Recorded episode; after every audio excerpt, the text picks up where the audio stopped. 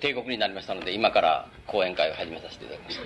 え、今日の講演会の主催をしております、森集会という会につきましては、お手元に、えー、チラシのようなものを差し上げておりますので、それでご承知おきいただきたいと思います。あの、それ以上説明はいたさないことにいたします。また、思想の森という吉本さんのかつてのお話も出ておる冊子も、後ろで売っておりますけども、同様でございます。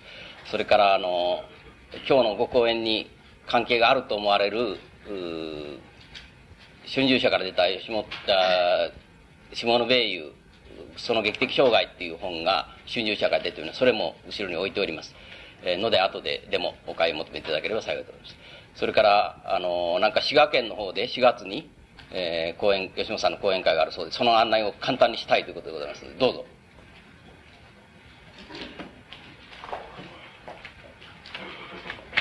失礼します。えっ、ー、と、ただいま、入り口で配らせていただきましたこのビラのように、吉本隆明氏の講演会を4月の11日午後1時から瀬田で行います。で、この講演会が終わりましてから、の入り口で入場券を、えー、発売しますので、ご希望の方はどうぞご購入くださいますようにご案内申し上げます。えっと、現在ほとんど満席でございますが、前に2つほど席がありますのでですね、どうぞ前へいらしてください。それからこれからあと来られる方は、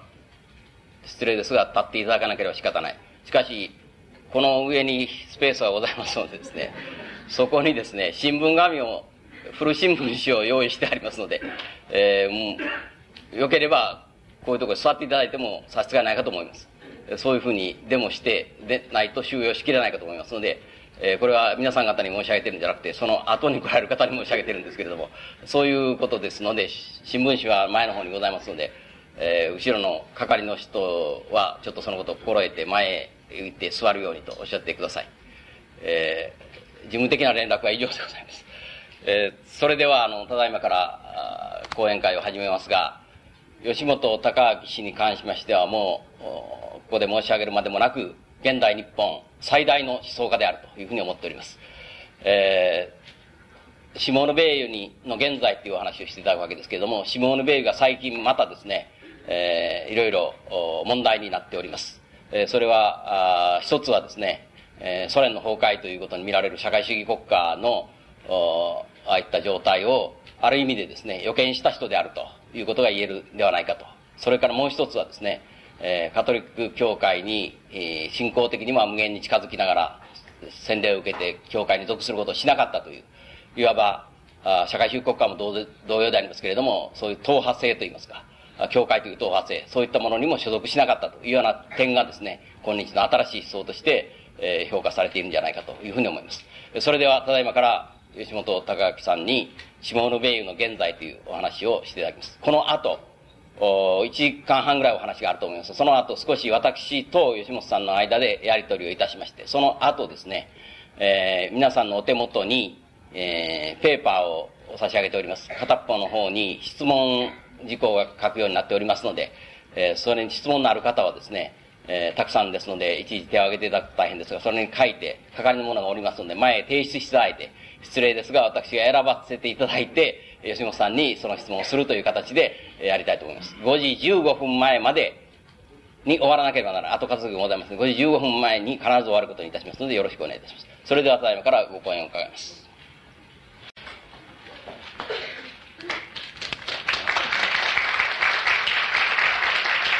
えー、吉本です。えっ、ー、と、米ユについてあの、僕、えー、あの、本を一冊、あの、出しておりますんで、えっと、自分なりのイメージがあるのですが、あの、皆さんにお話しする場合、ど、どういうところを重点にしたらいいかっていうことを、あの、問題になるわけですけども、あの、今日の演題は、あの、シモン・ベイユの現在っていうことで、あの、現在的、現在どういう意味があるのかっていうことも、あの、含めて考えますと、あの、結局重点が二つになります。一つは、あの、かあの、初期ですけれども、初期から中期にかけてですけれども、あの、革命思想としての米友っっていうのが一つ、とても大きな現代に関連する問題を、あの、提起するものだと思います。それからもう一つはやっぱり、あの、晩年、あの、そうなんですけども、あの、神学思想って言いますか、キリスト教神学の思想としての米友っていうのが、あの、非常に得意な、あの、あの、概念を自分で作って、自分で、あの、まあ、米友神学とでも言うべきものを、あの、作り上げている人ですから、あの、そこが、あの、とても大きく問題になると思います。それは、あの、神学思想はそのものとしては、僕は、あの、格別のあれがないんですけども、関心も、資格もない、言う資格もないんですけども、あの、米友の神学思想の中には、あの、えっ、と、し、単にキリスト教神学っていうのは、キリスト教の神信仰とかっていうことを超えてなんて言いますか、すべての、うんと宗教的なもの、思想的なもの、あるいは理念的なものっていうものに共通してある、あの、なんて言いますか、問題を提起しているところがあります。そこはとても関心、僕らに関心の深いところで、あの、その二つの点が結局、要約点っていうふうになると思います。で、あの、うんと、まあ、あの、お話、そこの重点をお話しする前に、あの、シモン・ベイユのあの、生涯って言いますか、個人、個人の歴史と言いましょうか。そういう点で、特に注意、注意すべきことっていうのは僕なりに、あの、いくつかあると思います。それをちょっと、あの、申し上げてみます。それで、その一つは、あの、えっ、と、生まれつきなわけです。生まれつきっていうことは、あの、なんて言いますか。うん、あの、どういう家庭に生まれてっていうことも重要かもしれませんけど、そういうことじゃなくて、あの、なんか、赤ん坊の時の育ち方みたいのがあるわけです。そういうことはとても問題なんじゃないかっていうのは僕の考え方ですから、それをちょっと申し上げてみますと、えっ、と、大体6ヶ月ぐらいの時に、あの、生後6ヶ月ぐらいの時に授乳障害に陥ります。それは、あの、母親が、要するに、あの、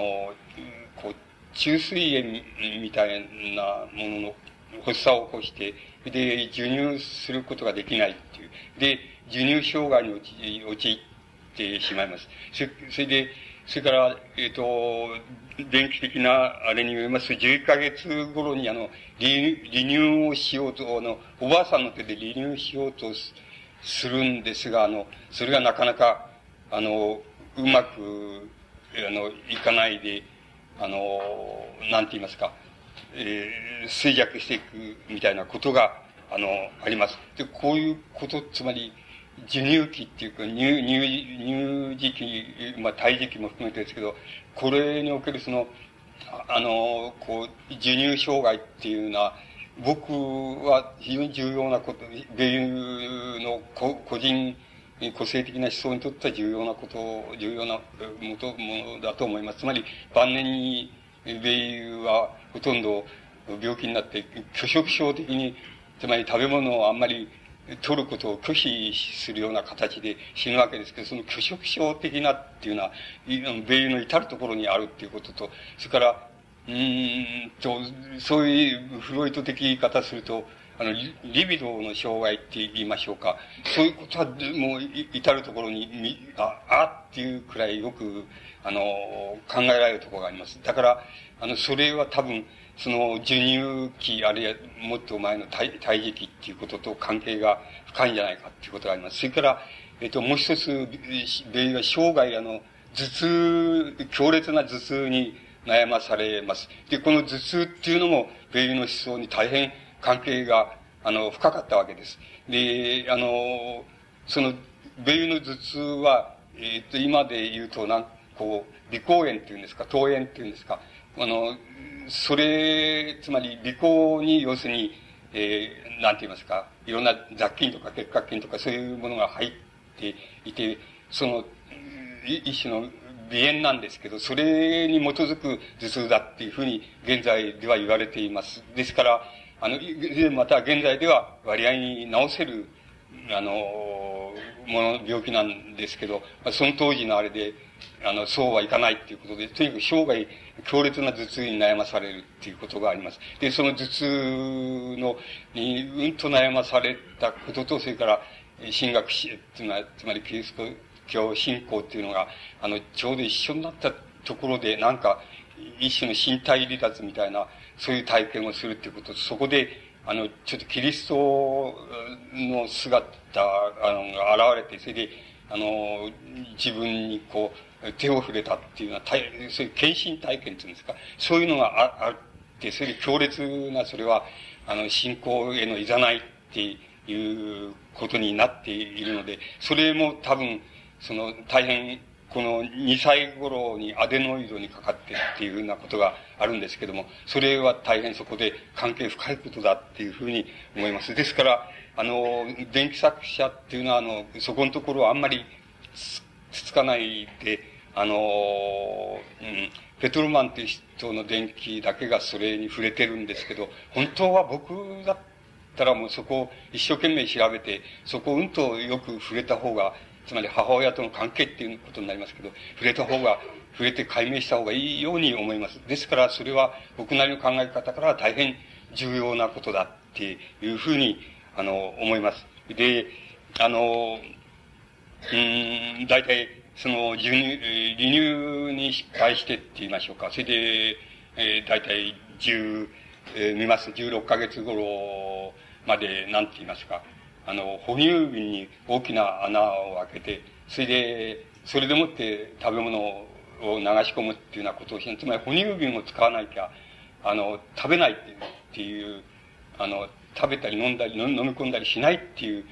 その、障害にかかるわけです。で、そのために衰弱ししてしまうっていうことがあるわけです。その哺乳瓶じゃないか、もう受け付けないっていうこと自体が何かを物語っていると僕は思います。あの、つまり、そういうことはとても重要なことのように思います。えっと、それから、あのあと、あの、3歳頃、3歳ちょっと経った頃は、要するに、あの、母親と、あの、体質的に遺伝した、してるわけでしょうけども、あの、中水炎の手術をして、もう手術した後、回復不可能で、あの、不可能であるって医者に宣告されるくらい、あの、えー、衰弱してしまうっていうようなことが、あの、伝えられています。で、こ、ここら辺のところは本当はもっとたくさんこれから、あの、なんて言いますか、詳細に、あの、追求した方がいいんじゃないかっていう問題だと思います。あとは、まあ、あの、うんと、学生時代にはすでに、あの、なんて言いますか、あの、組合の、なんて言いますか、失業者救済運動に関連してビラを配ったりとかっていうことをもう、あの、やったりして、あの、いるわけです。で、あの、学校を、あの、卒業しまして、それで、あの、ルピュイっていう女子高等中学って、こう高等中学っていうのは、日本でいうとどういうところに該当するのか、僕は本当はよく知らないんですけど、そこの哲学の先生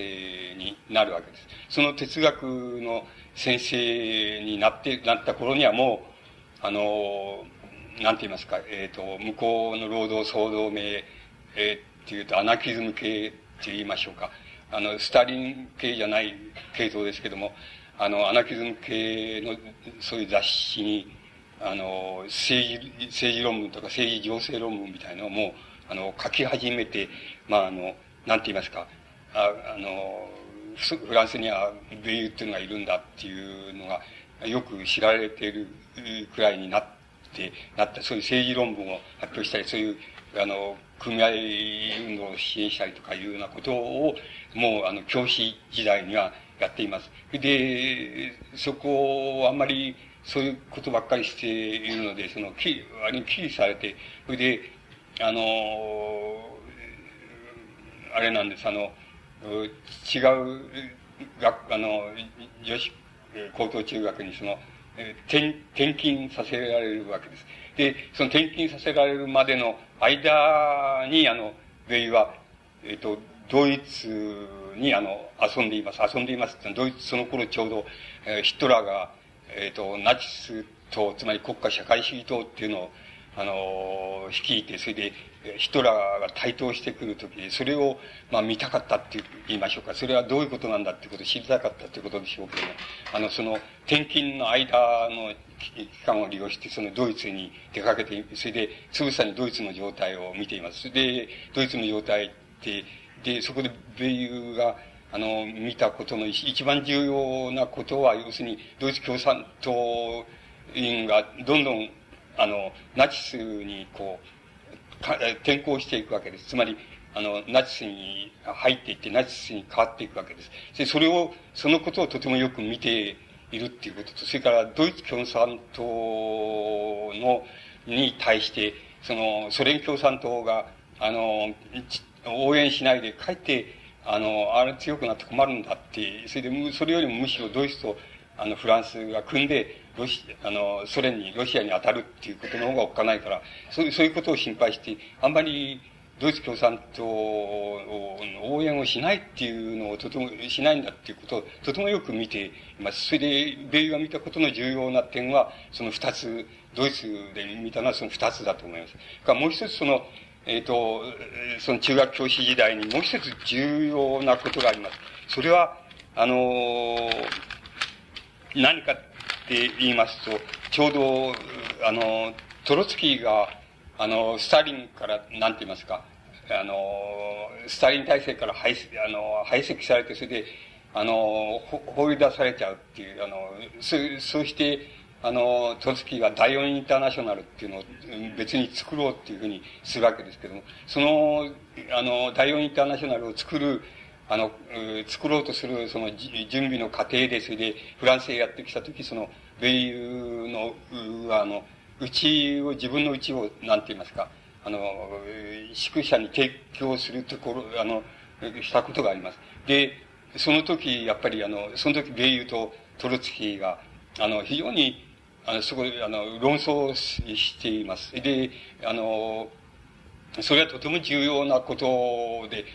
ことのように思います。それはあの、やっぱりペトルマンってっていう電気作家だけがそれを記載していますけど、その時のことを、あの、論争の状態をあの、メモして、ベイがメモして取ってあったわけです。それで、それをもとにしてペトルマンって人はあの、それを描写しています。で、それはどういう論争かっていうと、あの、ベイヤも、あの、その時に、要するにトロツキーに対して、要するにロシアっていう、ロシアは、つまりソ連は、労働者国家だって言うけど、ちっとも労働者国家じゃないじゃないかって言われ共産党官僚独裁国家であって、ちっとも労働者はなんかちっとも解放されていないじゃないかって。で、何も労働者国家じゃないっていうふうに、ない、ないじゃないかっていうふうに、米ユはトロツキーに言うわけです。で、それに対してトロツキーはそんな、そんなことを言うのは反動だっていう言うわけです。つまり、あの、労働者は自分が容認できる限りにおいて、その政府っていうのをあの、承認しているのであると。で、ソ連邦の要するに国家、共産党国家っていうのを労働者が承認している限りは、それは労働者の国家だって言ってもいいんだっていうのがトロツキーの観点です。しかし、米友はそれはそんな馬鹿なことはないっていう、要するに、あれはただの官僚独裁にしか過ぎないので、労働者の国家ではちっともない。で、あの、もし、トロ、トロツキー、もしトロツキーが言うようなことがあ通用するなら、どこの資本主義国家だってちゃんと労働者、あの、その政府をちゃんと黙認してるじゃないか。つまり、あの、だから同じじゃないかって、黙認してるから、要するに労働者国家なんてちっとも言えないんで、あの、労働者を解放していない限りは労働者国家とは言えないって、あるいは労働者が、要するにイニシアティブを取る国家でない限り労働者国家と言えないし、労働者が解放されてると言えないじゃないかっていうのは、米ユの観点で、あの、トロツキがそ、そんな馬鹿なことはないんだと。そんな、そんな馬鹿なことはなくて、要するに労働者が、その、現行のその政府を承認しているんならば、それはやっぱり労働者国家と言えるんだっていうのが、トロツキーの考え方です。で、まあ、それは米ユの考え方のが妥当なわけで、つまり、米ユはすぐに皮肉を言ってるわけで、つまり、そんなこと言うなら資本主義国家だって、あの、みんな労働者はちゃんと政府を承認してるじゃないって承認して、あの、承認してるじゃないか。どこの国だってそうじゃないかって、こういうふうに言うわけです。全くその通りで、どこの国だってそう、あの、労働者はそれを承認してるわけ。承認してるから肯定してるっていうことを意味してないので、批判があったって、それを大きな声で出すか出さないかっていうことは、己から別なことですから、あの、ただ承認してるから労働者国家だっていうのは言えないっていうことは、あの、確かなことで。で、あの、米がこんな、要するに茶、茶番だっていう、あの、あんな、あの、ソ連邦なんて茶番だっていうふうに、あの、言うわけで、トルツキーはそれに対して、そんな馬鹿なことないと、お前はもう反動でしょうがないとかっていうふうにして、あの、まあ、あの、論争は物別れになるんですけども、その論争はとても重要なことなわけです。で、重要なことに思います。で、あの、米はどういうふうにその問題を引っ張っていったかっていうと、要するに、あの、どんな政府、どんな支配が、あの、支配体制とか政府とかっていうのが、あの、あ、を作ったとしても、要するに、頭になるもの、あるいは頭脳を働かせて、その、指導するものと、それから、実際に、あの、肉体をこうして肉体労働する人との、この違いって言いますか、区別っていうのは、それは解消しないんじゃないか。つまり、あの、永久に解消しないんじゃないかっていうのが、あの、米友が、あの、その、まあ、トロツキーの論争の時もそうですけど、米友の考え方がどんどんどんどん、こう、あの、集約していったのはその点なんです。つまり、どんな社会が来ても、要するに頭を行使して、それで指導するものと、指図するものと、それから実際に、あの、肉体を行使して、つまり肉体を使って、それで、あの、働く人との区別っていうのは永久になくならないんじゃないか。それ、どんな政府を作っても同じじゃないかっていうふうに、あの、米は考えていくわけです。それで、米のその、なんて言いますか、あの、社会思想あるいは、あの、ロシア社会史に対するその、に体現されたその思想に対するその米友の不信感と、それから米友が、あの、なんか違うものを作ろうっていうふうに考えた根底は、あの、そこにあると思います。つまり、頭脳労働と、それから肉体労働との区別が、あの、解消しない限りは、あの、どんな政府を作ったって平等、あるいは労働者の解放っていうことは実現しないんじゃないかっていうのが、米友の究極的な、あの、こう、集約点になります。あの、社会思想、あるいは革命思想の集約点になります。で、さて、この辺で僕の意見を申し上げますけども、あの、僕はこう思います。つまり僕だったら、あの、どこにその集約点って言いますか、その、社会主義思想って言いますか、ロシアマルクス主義思想の、あの、問題点をどこに持っていくかって言ったら、やっぱりあの、僕だったらあの、あれなんですね、あの、国家を開くか、開かないかっていうところに持っていくと思います。つまり国家が開かれていれば、米友が言うその疑問点は、ある程度解消していくっていうふうに僕は考えています。つまり、あの、トルツキーの考え方はもちろんダメなわけですけども、あの、もちろんスターリンはなおさらダメなわけですけども、あの、その、もし国家を、あの、うちでは国家内では、あの、大衆に対して、民衆に対して国家を開くことができる。えそれから、外に対しては国境を開くことができる。そう、あの、そうだとしたら、仮に国家っていうのがある期間、その、えー、存続していても、あの、労働者の解放への糸口っていうのは絶えずも、あの、用い続けられるっていうことを僕は意味すると思います。で、その、開くっていうことは具体的にどういうことかって言いますこれは、まあ、口で言うのは非常に簡単なことで。つまり、どうするかっていうと、国内的に言えば、あの、国家、つまり政府を作っているものがですね、あの、政府を作っているものに対するその、なんて言いますか、リコール権って言いましょうか。あの、リコール権っていうのを、あの、無記名の直接投票で、あの、民衆に持たせるって、も、が持ってるってことです。つまり、法律でもって、あの、民衆の、つまり一般国民のその、無記名直接投票です。あの、大議員を通してじゃなくて、それだけは直接投票なんですけど、直接投票でもって、あの、要するに政府、それで過半数を、例えば過半数を、あの、が、あの、現行の政府を否認したら、政府は変わらなくちゃいけないっていう、その法律を一項目持っていれば、多分、国家は、あの、なんて言いますか、民衆に対して、あるいは、あの、国民に対して開くことができると思います。つまり、それで、それが開かれていれば、あの、いつでも無記名投票で過半数を占めることで、あの、直接投票で過半数を占めることで、あの、政府を変えることができます。民主は直接変えることができます。つまり、それを持っていれば、あの、労働者が仮に直接政府の中に介入していかなくても、参与していかなくても、やっぱり労働者国家っていうふうに、まあまあ言っていいんじゃないかっていうふうに思います。ですから、僕だったらやっぱり、どこをも、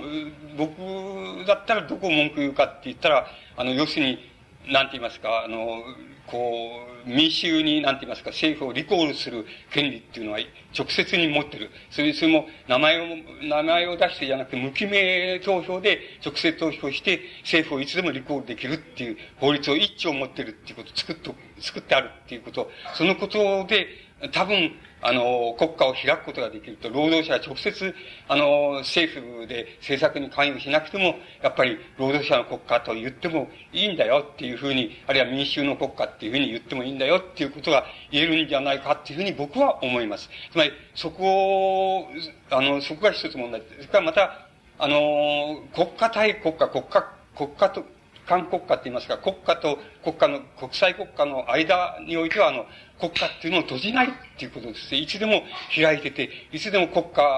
が存続しててもいいから、絶えず他の国家といつでも交流できるみたいな。例えば、具体的に簡単だけど、例えば今北方、北方領土問題みたいなのが起こってるとするでしょう。そしたら、あの、つまりこれは俺のところに返せとか、いや、おめんところ返さねえとか言って、いうのが今のロシアとあの、日本の、まあ、例えば、えー、具体的に言いますとそういう現状になってるわけですよ。そうじゃないんで、あの、国家を開くっていう観点がそこにあるならば、それじゃあ、あの、その、なんか、北方領土、歯舞前彦なんか知りませんけど、そこだけは、まあ、両方の、あの、人が、あの、いつでも、あの、自由に出入りしたり住んだりできるようにしようじゃないか。つまり、そこだけは国境なしにしようじゃないか。ついで、いや、そこでのいろんな、あの、行政的なことは、まあ、日本とソ連とロシアと両方から委員を出して、それでそれでもって、そこの四党の、その、なんか行政的なことは決めようじゃないか。それから住民はいつでも、あの、行くこともできるし、帰ることもできるっていうような風にしとこうじゃないかっていう、あの、解決の仕方は僕だったらすると思いますね。あの、えっ、ー、と、あの、それが、要するに、そういう、その手のことは要するに国家を開くっていう意味です。国際間で開くっていうことです。から、民衆に対して、つまり国内間で開くっていうことは、要するに政府が、いつでも民衆があの、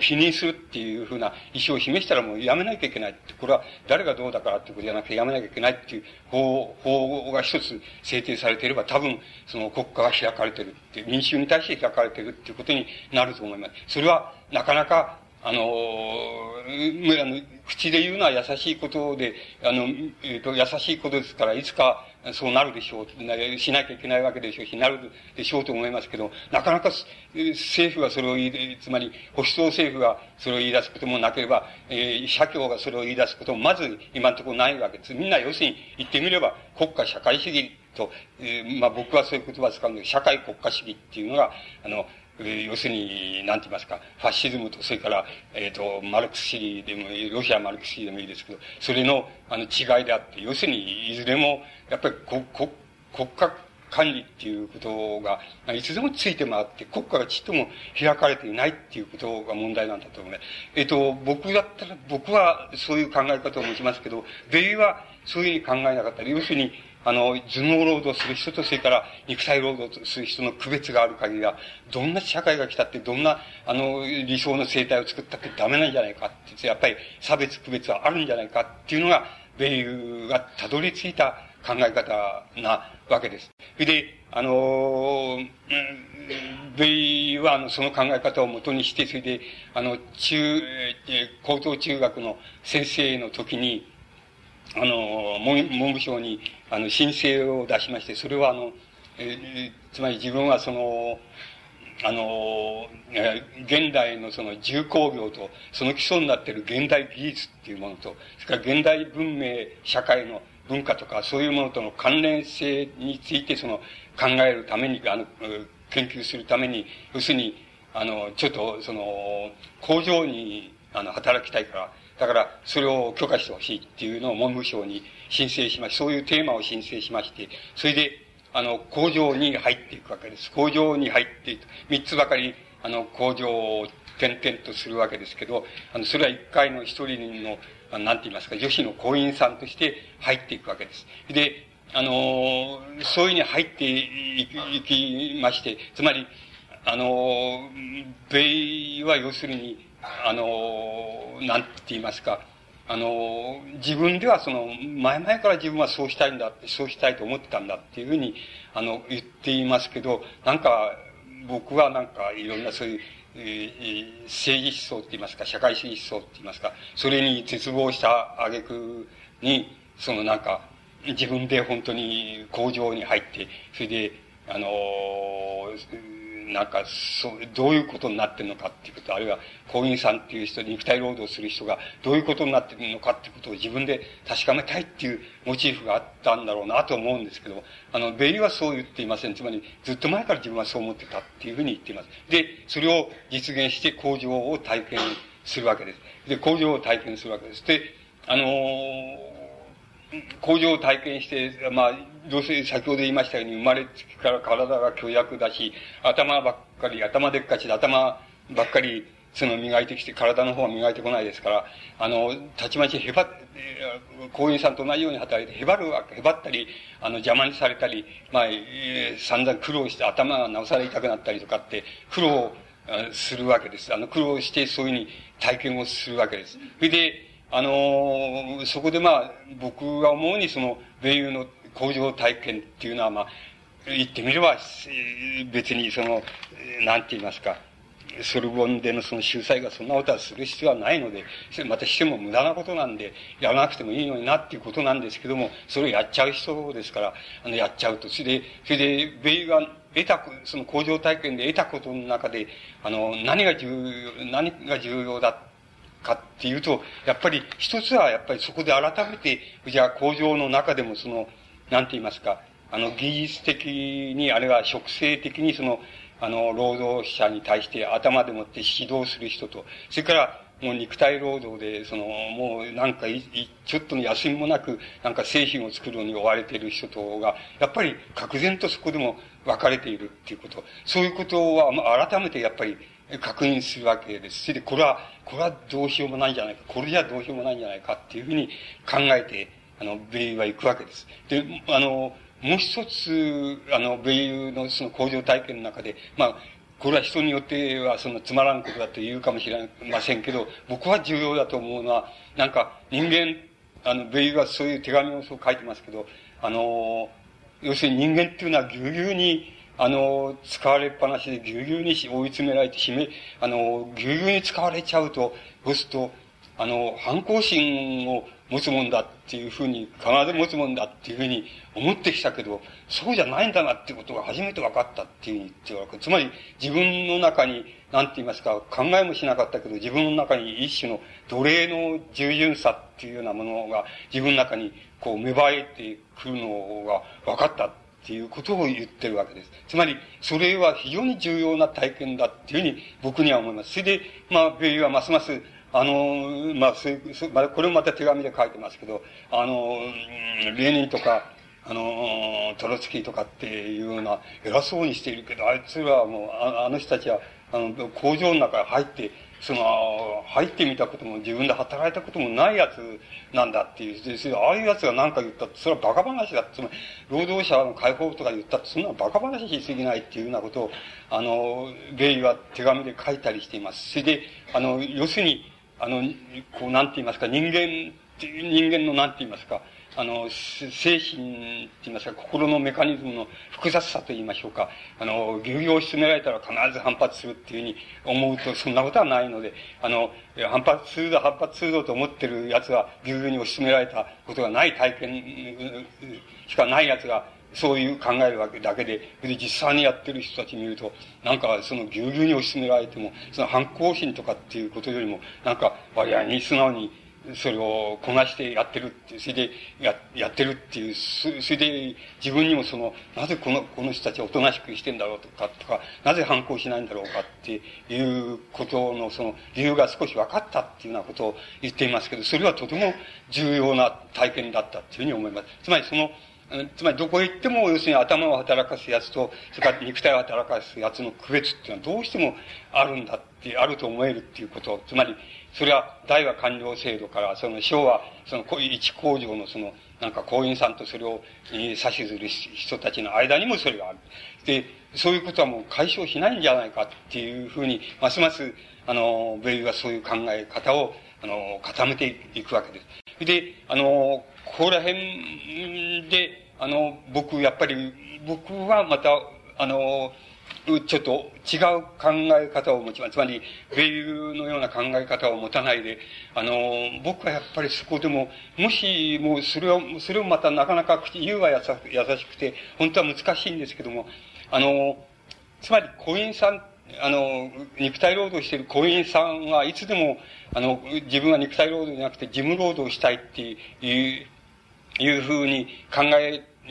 たとしたら、その人はいつでもあの、事務労働をしてもいいっていうふうにな、あの、いいし、またあの、事務労働をしたり、いろんな企画を立ったりっていうような人で、俺はもうこういうちょっとあの、こんなことばっかりしてると、もうなんか嫌になっちゃうよっていう、ちょっと俺働きた、あの、肉体を動かして働きたくなかなったっていうような人がいたら、それはもう自由に働いてもいいっていう、そういうシステムが、もし作れれば、多分ある程度は米友の言う、あの、考え方っていうのは、あの、解消するんじゃないかっていうふうに僕は考えます。つまり、あの、ここでもやっぱり開くっていうことなわけですけども、頭脳労働は肉体労働の方に、いつでもどっかを開いて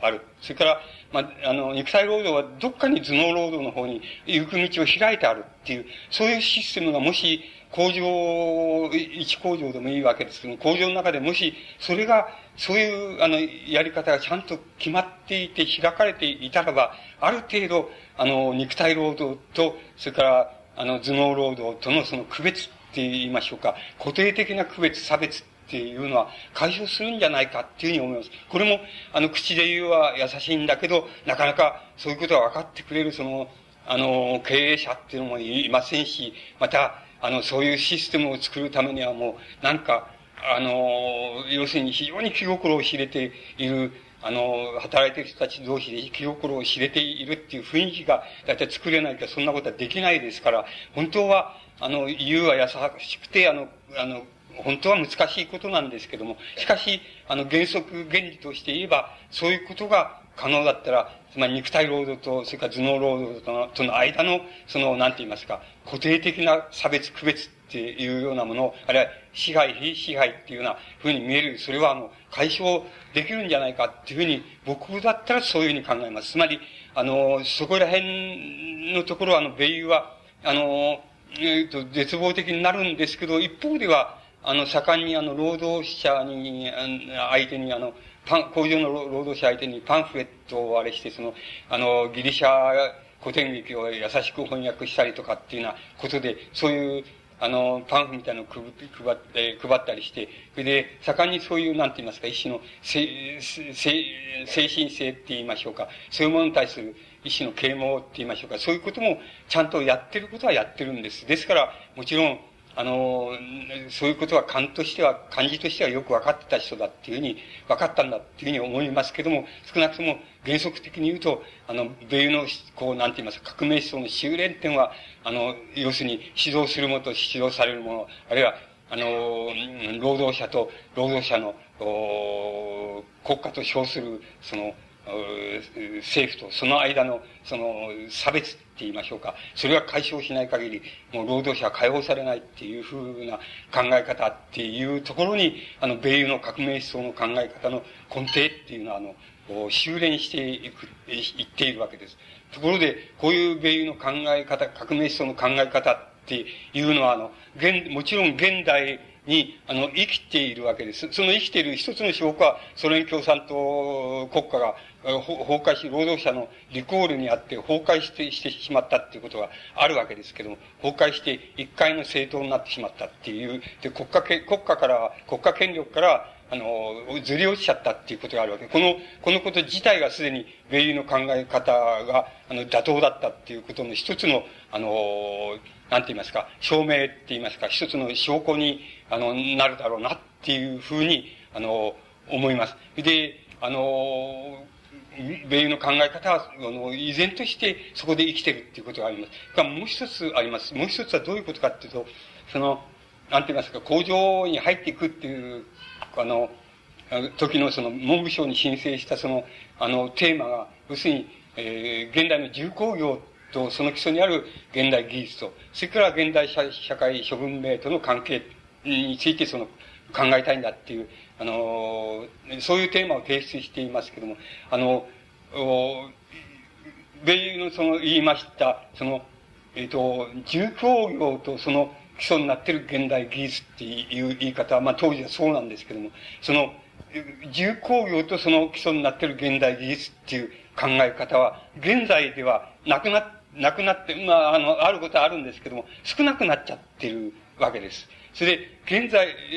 あの、現在では、あの、えっと、日本の社会を、まあ、例えば、日本の社会でも、フランスの社会でも、アメリカの社会でもいいんですけど、そこを例にとりますと、要するに、えー、農業とか漁業とかっていうのは大体9%ぐらいです。それから、あの、米が言ってるその重工業、つまり工業ですけど、それは大体30%前後っていうことになります。それで、大部分の産業は日本でもすでにもう、あの、つまり50%以上の産業は、すでに第三次産業と言われているサービス業とか、要するに、えー、なんて言うんですか、えっ、ー、と、流通業とか、あの、教育業とか、医医療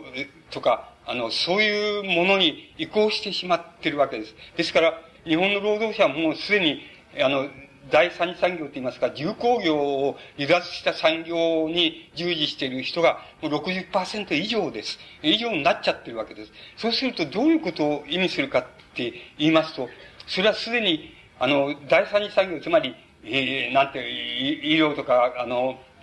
教育とか、娯楽とかも含めてそうですけど、流通とかっていうことの半分は、半分は頭脳労働で半分は肉体労働っていうふうになものが、あの、第三次産業の非常に大きな特徴です。そうすると、米ユがその肉体労働と頭脳労働とのその差別っていうのは永久になくならないんじゃないかっていうことを、問題はすでに少なくとも日本とか、あの、フランスとか、それからアメリカとかでは、大体において、大体、あの、解消しちゃってるっていう言い方もできるわけです。つまり、あの、個々の、その、第三次産業に従事している、あの、60%以上の労働者はすでに頭も使うし、体も使うって両方の、あの、やり方をするようになっちゃってるわけです。そうしたらば、その、それを区別してる、する、あるいは、あの、人間とか階級、階層で分かれちゃうとかっていうようなことは、すでに半分以上はもう解消しちゃってるっていうふうに、あの、言うことができます。ですから、米の考え方を延長していきますと、そうするとすでにそれは頭脳労働とその肉体労働は第三次産業に移行するにつれて、その区別としては解消されつつある。あるいは混合されつつあるっていうふうに言ってもいいんですけど、そういうふうになっちゃっているわけです。それが、米の考えたことのあの、現代的な意義の一つです。で、あの、皆さんの頭脳の中ではどうお考えか知りませんけど、よく調べてご覧になるとすぐにわかりますけど、日本でもあの、もう、あの、工業に従事している人数っていうのは、あの、まあ、今、今からまあ、えー、30年とか、えっ、ー、と、40年とか前、前にそうであったようには、中心的ではなくなっちゃってるわけなんです。で、すでにもう、そういう、あの、サービス業とか、流通業とか、あの、教育業とか、医療業とか、あの、飲食業とか、つまりそういう頭と、あれと、両方、使わなきゃいけないっていう産業に、日本の、あの、こう、なんて言いますか、労働者って言いますか、勤めてる人たちは、もう、大部分がそっちに移動しちゃってるわけです。フランスでも同じです。それからアメリカでもそうですけども、そういうになっちゃってるってことは、米の考え方がある程度、あの、自然解消しているっていうふうに、しつつあるっていうふうに言うことも、あの、できるわけです。それが、あの、米友が、なおかつ現代において、あの、米友の考え方が、あの、そのまんまどうなっていくかっていうことを追求することによって、あの、現代につながっていくことの非常に大きな、あの、意味だと思います。つまり、そこのところはもう解決、あの、ある程度、あの、自然解消しつつあるっていうのが現状で、これが米友が一生懸命考えて悩んだことの、あの、延長線上に考えられることの一つなわけです。で、米友の考え方は、その、そういういくつかの点で、あの、現代では、あの、成し遂げられちゃってるって、に近いところに行きつつあるっていうことが言えるので、それは別な意味で言えば、米が追い詰めていったところが、あの、いかに、あの、正確であったかっていう言い方もまた、あの、できると思います。つまり、そこのあたりが、あの、いわゆる、あの、革命思想として、その、の、米友の思想が、あの、現在、その、現在において蘇っている、その、大きな、あの、根底だ、根拠だっていうふうに、あの、思われます。で、それはとても、あの、重要なことのように思います。これからも、あの、あの、とても重要な問題として、その、米友の考えたことを、あの、こう、なんて言いますか、あの、改めて検討されていくっていうようなことに、あの、なっていくだろうっていうふうに思います。で、あのこの、米友の考え方、米はあの、そこからあの、え晩年になるにつて神学思想に、つまり、あの、キリスト教神学の思想に、あの、近づいて、あの、行くわけです。で、近づいていく、あの、動機になったことっていうのは、まあ、いくつもかあるわけですけれども、あの、なんて言いますか、あの、工場体験の後で体を壊したりして、その、休息状態にあるとき、あの、おなんて言いますか、あの、あの、まあ、ヨーロッパの各地を旅行するわけですけども、あの、そこで、あの、ある、まあ、いくつかの、まあ、細かい体験っていうのがあるわけです。つまり、ある小さな漁村のところに行ったら、その、そこで、なんて言いますか、船を取り囲んで、明かりを持った、その、経験なその村の漁師さんたちが、そこで、えー、船を巡って、その、お、お祈りをしていた。で、その、そうするとそれは、もう、なんか、こう、土着的な、あこう、宗教のようにも思えるし、また、あの、なんていう、キリスト教の信仰そのもののようにも思える、その二つのことが混じり合った、その、なんていう人たちが、の、こうが、なんか船を巡ってその、なんか祈りを捧げてるみたいな、そういうところを見て、やっぱり、あの、キリスト教っていうのは、やっぱり奴隷の宗教なんじゃないか。つまり、えっ、ー、と、虐げられたものの宗教なんじゃないかっていうふうに感じたりするみたいなことがあるわけ、あるわけ。だまた、聖フランシスコの、おこう、いたその教会に行った時に、やっぱり、あの、こう、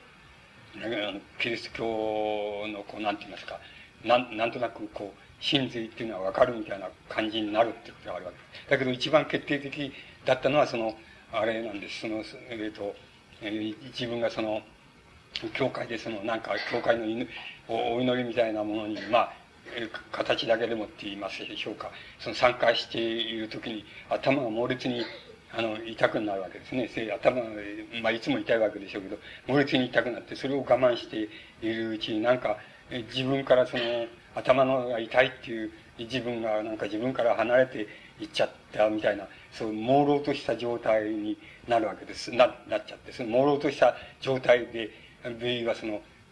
キリストが自分のところに来て、それで自分に触れたっていうふうに体験したと、こういうふうに、ベイは語ってています。で、これはかなり決定的な体験に、献身体験、原神体験と言いましょうか、になるわけです。それで、あの、そう、米友っていうのはそういう、あんまり、なんて言いますか、その、非科学的なことが好きじゃない人だから、そういうのも、うんと疑いを持って自分で疑いを持ってるし、まあ、あの、いいろんな聖女たちのそういう伝説も疑いを持ってるんですけど、自分があれ知った時にその、痛みをこらえて、それで、なんか、痛みだけがこう、持った魂だけが自分を離脱したみたいなところの朦朧とした状態でなんか、キリストが本当に現れて自分に手を振れたみたいな、そういううん一種の、なんて言いますか、妄想体験っていうのか、幻想体験っていうか、そういうのを体験して、なんとなくこう、要するに、あの、こう、ほ、本当だっていう感じをもう決定的に持つわけです。で、それはとても、あの、米友の神学へのその、接近っていうのの大きな、あの、理由に、あの、なっていくわけです。で、あの、米友は、あの、その、そこからその、神学の、神学の方に、あの、こう、なんていうのか、こう、傾斜していって、それ晩年までずっと傾斜していって、まあ自分独特のその、なんて言いますか、あの、まあ、要するにそれを神学というならば、独特の神学っていうのを自分なりに編み出していくくって言いますか、編み出していっちゃうわけです。で、まあ、こう、カトリックの神父なんかが、あの、要するに、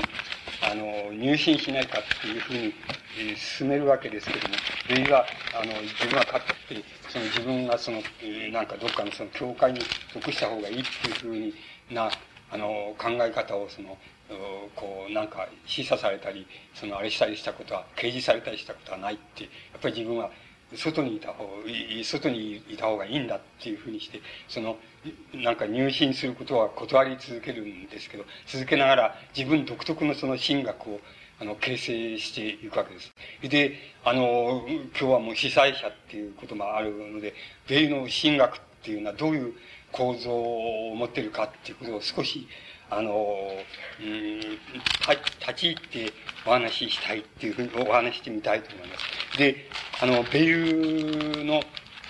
神学はその、なんて言いますか、あの、もしそういう通、通常の分け方をしてしまえば、あの、プロテスタント的っていうよりもカトリック的だっていうことはもう間違いないことなわけです。で、だから、カトリックに入信しないかっていう勧めは神父さんから盛んにあるわけですけど、まあ、それは断り続けるわけです。で、米、えー、あの、米友の神学って言いますか、神についての考え方っていうのは、あの、には独特の語彙があります。で、あの、一つは、その、まあ、いくつかあるんですけど、重力、重、これはみんなの理科系の学問って言いますか、学問から得た、あるいは実像から得た概念だと思いますけども、米イは重力っていう概念をよく使っています。それからエネルギーっていう概念もよく使ってます。それから真空っていう概念も、あの、独特の内容をつけて、あの、よく使っています。で、どういうふうに使っているかって言いますと、えっ、ー、と、あの、なかなか曖昧なところもあるんですけども、曖昧さを問わないとすれば、あの、重力っていうのはどういうことかって一般的に、あの、人間、あの物質言いますか、物ってじ、物っていうものはちゃんと重力の作用を受けていると。そういう、人間、もちろん人間の体も体として見れば重力の作用を受けていると。それと同じように人間の精神っていうのも、あの、精神っていうのも重力の作用を受けているっていう考え方をするわけです。で、あの、人間の精神は重力の作用を受けているもんだから、あの、人間の精神作用は、あの、人間相互の間でも、自分個人としても、あの、どんどんどんどん、あの、なんて言いますか、下の方に行くって、つまり、あの、ほっとけば、どんどん人間の精神っていうのは下の方、つまり、あの、低、低俗な方に必ず行くようにちゃんとできてるっていうふうな概念で、あの、重力っていう概念を、あの、使っています。で、あの、人間の精神作用で、作用は全てその重力の作用を受ける。それは人間の体が受けたり、まあ、物質が重力の作用を受けるとの同じように人間の精神もまたあの、重力の作用をいつでも受けてるんだ。そしていつでも低い方へ低い方へ行こうっていうふうに、あの、人間の精神作用はできてるっていうことなんです。それで、えー、それじゃその重力の作用を受けない精神作用っていうのはあるかって言ったら、ある、ただ一つだけだ。それは、要するに、あの、まあ、そういう音調っていう言葉を使っていますけど、それは神の音調っていうことだと思います。つまり、神の音調だけは、あの、重力の作用を受けてないんだ。で、受けてない。それで、それは、例えてみれば、重力に対応して例えてみれば、それは光なんだっていう言い方をしています。それで、それだけは、あの、人間の精神作用と違って、あの、重力の作用の圏外にあるものなんだ。で、音調っていうのはそういう、あの、県外にあるもんだ、んだっていう考え方を、あの、とっています。これが、あの、米友のその重力っていう考え方の非常に大きな特徴だと思います。からもう一つ、エネルギーっていう、あの、言い方をよくしています。これもやっぱり、あの、理科系の学問からその、実語って言いますか、概念を取ってきたんだと思います。で、エネルギーをっていう言葉をどういうふうに使ってるかって言いますと、例えば、人間のその行動を、あの、行為する、行動するエネルギーっていうのは、例えばそれは外からやってくるんだ。つまり、食べ物を、栄養物をと取るとか、あの、空気を吸うとかっていう、つまり人間の外から、あの、そういうものを取ることによって人間が動くエネルギーっていうのを獲得する。こういう、こういうことは人間について言えると。えー、で、ここが独特なところですけども、同じように、あの、人間の精神も、あの、外から、エネルギーを取って、それで、それをエネルギーとして発揮するんだっていう言い方をしています。で、この外からエネルギー、人間の精神も外からエネルギーを取って、あの、あの、なんて言いますか、あの、行為になったり、精神作用になったりするんだっていう、この考え方は独特だっていうふうに思います。僕らだったら、あまあ、ベイもそういうことは、割り方をしていますけども、普通そうなの、そうなのにもかかわらず、普通人々は、あの、自分の中に、あの、精神のエネルギーの源泉は自分の中にあると思っていると。つまり、自分の意志とか、意志力とか、あの、そういう中、中に、あの、精神のエネルギーがあって、それで自分の精神作用を、の元になっているっていうふうに、普通一般に人々はそう考えてると。しかし、それはそうじゃない。それは錯覚なんだ。で、精神のエネルギーもやっぱり人間の外にあるんだ。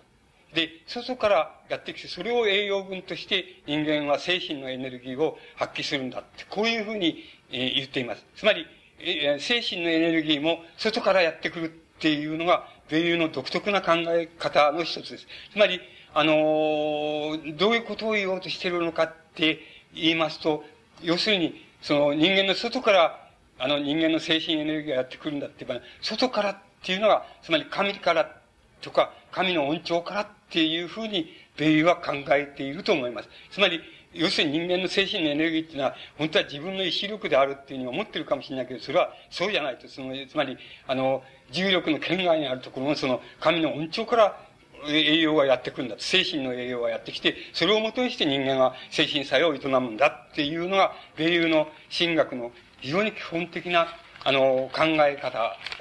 だと思います。で、あの、そ、こまで、あの、独特な考え方をしてきまして、もう一つ、えっ、と、重要な要素を付け加えれば、多分、米友の考え方、あの、神についての考え方って、神学の考え方が分かってしまうと思うんですけど、もう一つは、あの、こういう言い方をします。あの、エ、エホバの神って、つまり旧約、言ってみれば旧約聖書の神です。つまり、え旧約聖書の神っていうのは、あの、本性的だっていうふう言い方をしています。本性的っていうことはナチュラルだっていうことだと思います。つまり、自然法則のように、ある自然法則に従うように、ように、ある法則、本性的な法則性を持っているっていうふうに言っています。あの、それに対して、新約の神、つまりキリスト教的神は、超本性的なのが、あの、本質なんだっていう言い方をします。あの、本質、あの、か決してその自然法則的なナチュラルな法則に従わないんだって、従うんじゃなくて、むしろ逆らうかもしれないので、あの超本性的なのが、キリスト教的神の、あの、本質なんだっていう言い方をしています。そこが、あの、旧約の神と違うところなんだっていう言い方をしています。で、あのその超本性的、もう超本性的でなくて、あのキリスト教の神も本性的だっていうふうに考える考え方。例えば、え多分、米はこれを、あの、なんて言いますか、信教の考え方は、つまり、カトリックに対するプロテスタントの考え方を指していると思いますけども、あの、キリスト教の神を、あの、本性的なものと思い誤るところから、要するに、あの、あらゆる誤解と誤病が生ずるっていう言い方をしています。で、もう本性的なところには、キリスト教的な神の本質はないんだ。で、超本性的なところにあるんだ。っていう言い方をしています。で、だから例えば、新約書の中でも、新約書の中で、まあ、えー、まあ何でもいいんですけど、まあ大でもマルコでもいいですけど、読みますと、つまりキリスト教、キリストがあの、いいろんな奇跡をなして、あの、病人を触ってすぐ治したりとか、あの、死者を、あの、蘇るっていうと死者が蘇ったとかっていう、その、あの、あれ、雷病の人に手を触れたら、あの、雷病がすぐに即座に治ったっていう、そういういろんな奇跡を演じてるっていう、キリストが演じてる、えー、記述が、あの、新約聖書の中にあると。しかし、米友の言い方によれば、考え方によれば、これはちっとも重要じゃないんだっていうことを言っています。そういう、あの、新約聖書の主人公、つまり、キリスト、イエスのその、非常に重要で、イエスの、あの、重大なところっていうのは何かって言ったら、要するに、神をどうして自分を見捨てるのかとか、あの、どうして自分から、その、こう、自分に苦難を、その、与えようとするのかとかっていう、その、まあ、言ってみれば、キリストが十字架にかかる前に最大に泣き言って言いますけど、言うわけですけども、つまり、あの、神か、など我を見捨てたもんや、みたいなことを言うわ言うわけですけど、つまり、あの、それだって言ってるわけ。それが、要するに、キリスト教、イエスの本質であるし、また、キリスト教神学って言いますか、キリスト教の神の本質は、そういうところなんだと。っていうふうな言い方をしています。つまり、奇跡を演じたり、そういうところじゃない。それで、あの、要するに自分はな、自分は、あの、あなたの慰めを必要としているのに、どうして自分を苦しめてばかりいるのかとか、自分にどうしてこんな苦難ばかり与えるのかとか、あの、なぜ自分を見捨てるのかっていうふうに、キリストが、あの、言うところがありますけど、そこが要するに、キリスト教的な神のその本質なんだ。本質で、それは超本性的なところなんだ。っていうふうに言っています。それをなぜ超本性的かっていうことは、まあ、言葉遣いの問題になるわけですけど、まあ、僕らの考え方では、あの、それを超本性的だっていうふうに言う、あの、米友が言いたいのは、要するに、あの、先ほどの最初のあれで言いますと、あの、人間と人間との間にはもう全部精神作用にも含めて全部重力の作用があると。しかし重力の作用を受けてない、その、受けてないのはただ一つだと。それは神の恩寵だ。で、それは、要するに、光なんだっていうふうに言ってます。つまり、あの、その光、もし人間が要するに人間を尊重、人間、あ人間性を、あの、唯一無二のものとして尊重するならば、要するに神は、あの、神、神は実在して、うん存在とする人間の存在というのは、際どく、その、矛盾、相反するものなんだっていうふうに、神を設定しなくちゃダメだと。で、あの、神からその、く、こう、苦悩が取り除けられるとか、あの、慰められるとか、あるいはこれを信仰すれば、あの、こう、暮らしやすくなるとか、そんな風な考え方で信仰される神っていうのは全然嘘だっていうこと、嘘だっていうふうに米友は言っています。そんな風に信じら、信仰すべき神ってのは全然ダメなんだって、嘘なんだっていううに。で、人間っていうのは神に接近する、あの、唯一の方法っていうのはもう、慰めのない不幸とか、ね、絶望とか、あの、絶対的な絶望みたいなものを通してしか人間は、あの、神に近づくことはできないんだ。それ以外の近づき方を、あの、したり、あるいはしようとしたり、あの、したつもりになったりしてるのは全部嘘だ。全部間違いだ。その神は全部間違いだっていうふうに、あの、米友の神学では、あの、そういうふうになっていきます。そこで、あの、なんて言いますか、あの、米友にとってあの、えっ、ー、と、なんて言いますか、重要なことは、あの、なんて言いますか、不幸とか、それから死とか、それから、なんて言いますか、苦痛とか、そういうようなことが、米友にとって独特の重要な意味を持つようになります。つまり、それはなぜかって言いますと、今言いましたように、それを通してしか、あの、神に到達することはできないと。それ以外の、あの、やり方で神に到達するなんてのは、もうとんでもない話で、あの、全部それは嘘だっていう、嘘の感情と嘘の信仰と嘘の神なんだっていうふうなのが、米友の言い方です。多分、これは、やっぱり、プロステスタント系に対する、の神の考え方に対する非常に大きな、あの、アンチテーゼを言おうとしてるんだっていうふうに思います。で、ベルの考え方は徹底して、あの、そういうふうに、あの、もう徹底して、あの、います。だから、あの、もし不幸とか死とか、あの、苦痛とかっていうのをもう少し言い方を考えて、一般的に倫理的、倫理の問題として、それは悪だっていうふうに、そういうのは悪だっていうふうに、あるいは悪、悪を悪の報いを受けてんだっていうふうに言うとすれば、その悪を介してしか、あの、神には近づけないんだっていうふうな言い方をしています。悪を介して近づくのでなければ、本当の神には到達しないんだっていうのが、米友の考え方だと思います。それは、あの、人間が悪だと、悪、悪な場合には必ず、その、なんか人間の重力の圏外にいる、その神あるいは神の恩寵っていうのは善なるものに決まっているから、その善なるものに接近するには、やっぱり人間は悪である以外以外にはないと。あるいは悪の報いであるところのその不幸とか死とか、あのー、その苦痛とか、そういうもの以外にその近づく術がないんだ。そういうところに、あの、神っていうのは存在するんだっていうのが、あの、米の考え、独特な考え方だと思いますし、また、あの、ものすごく徹底した、あの、考え方だっていうふうに、あの、言うことができます。で、ここら辺まで行きますと、米の考え方は、あの、著しく、あの、日本の、なんて言いますか、中世の、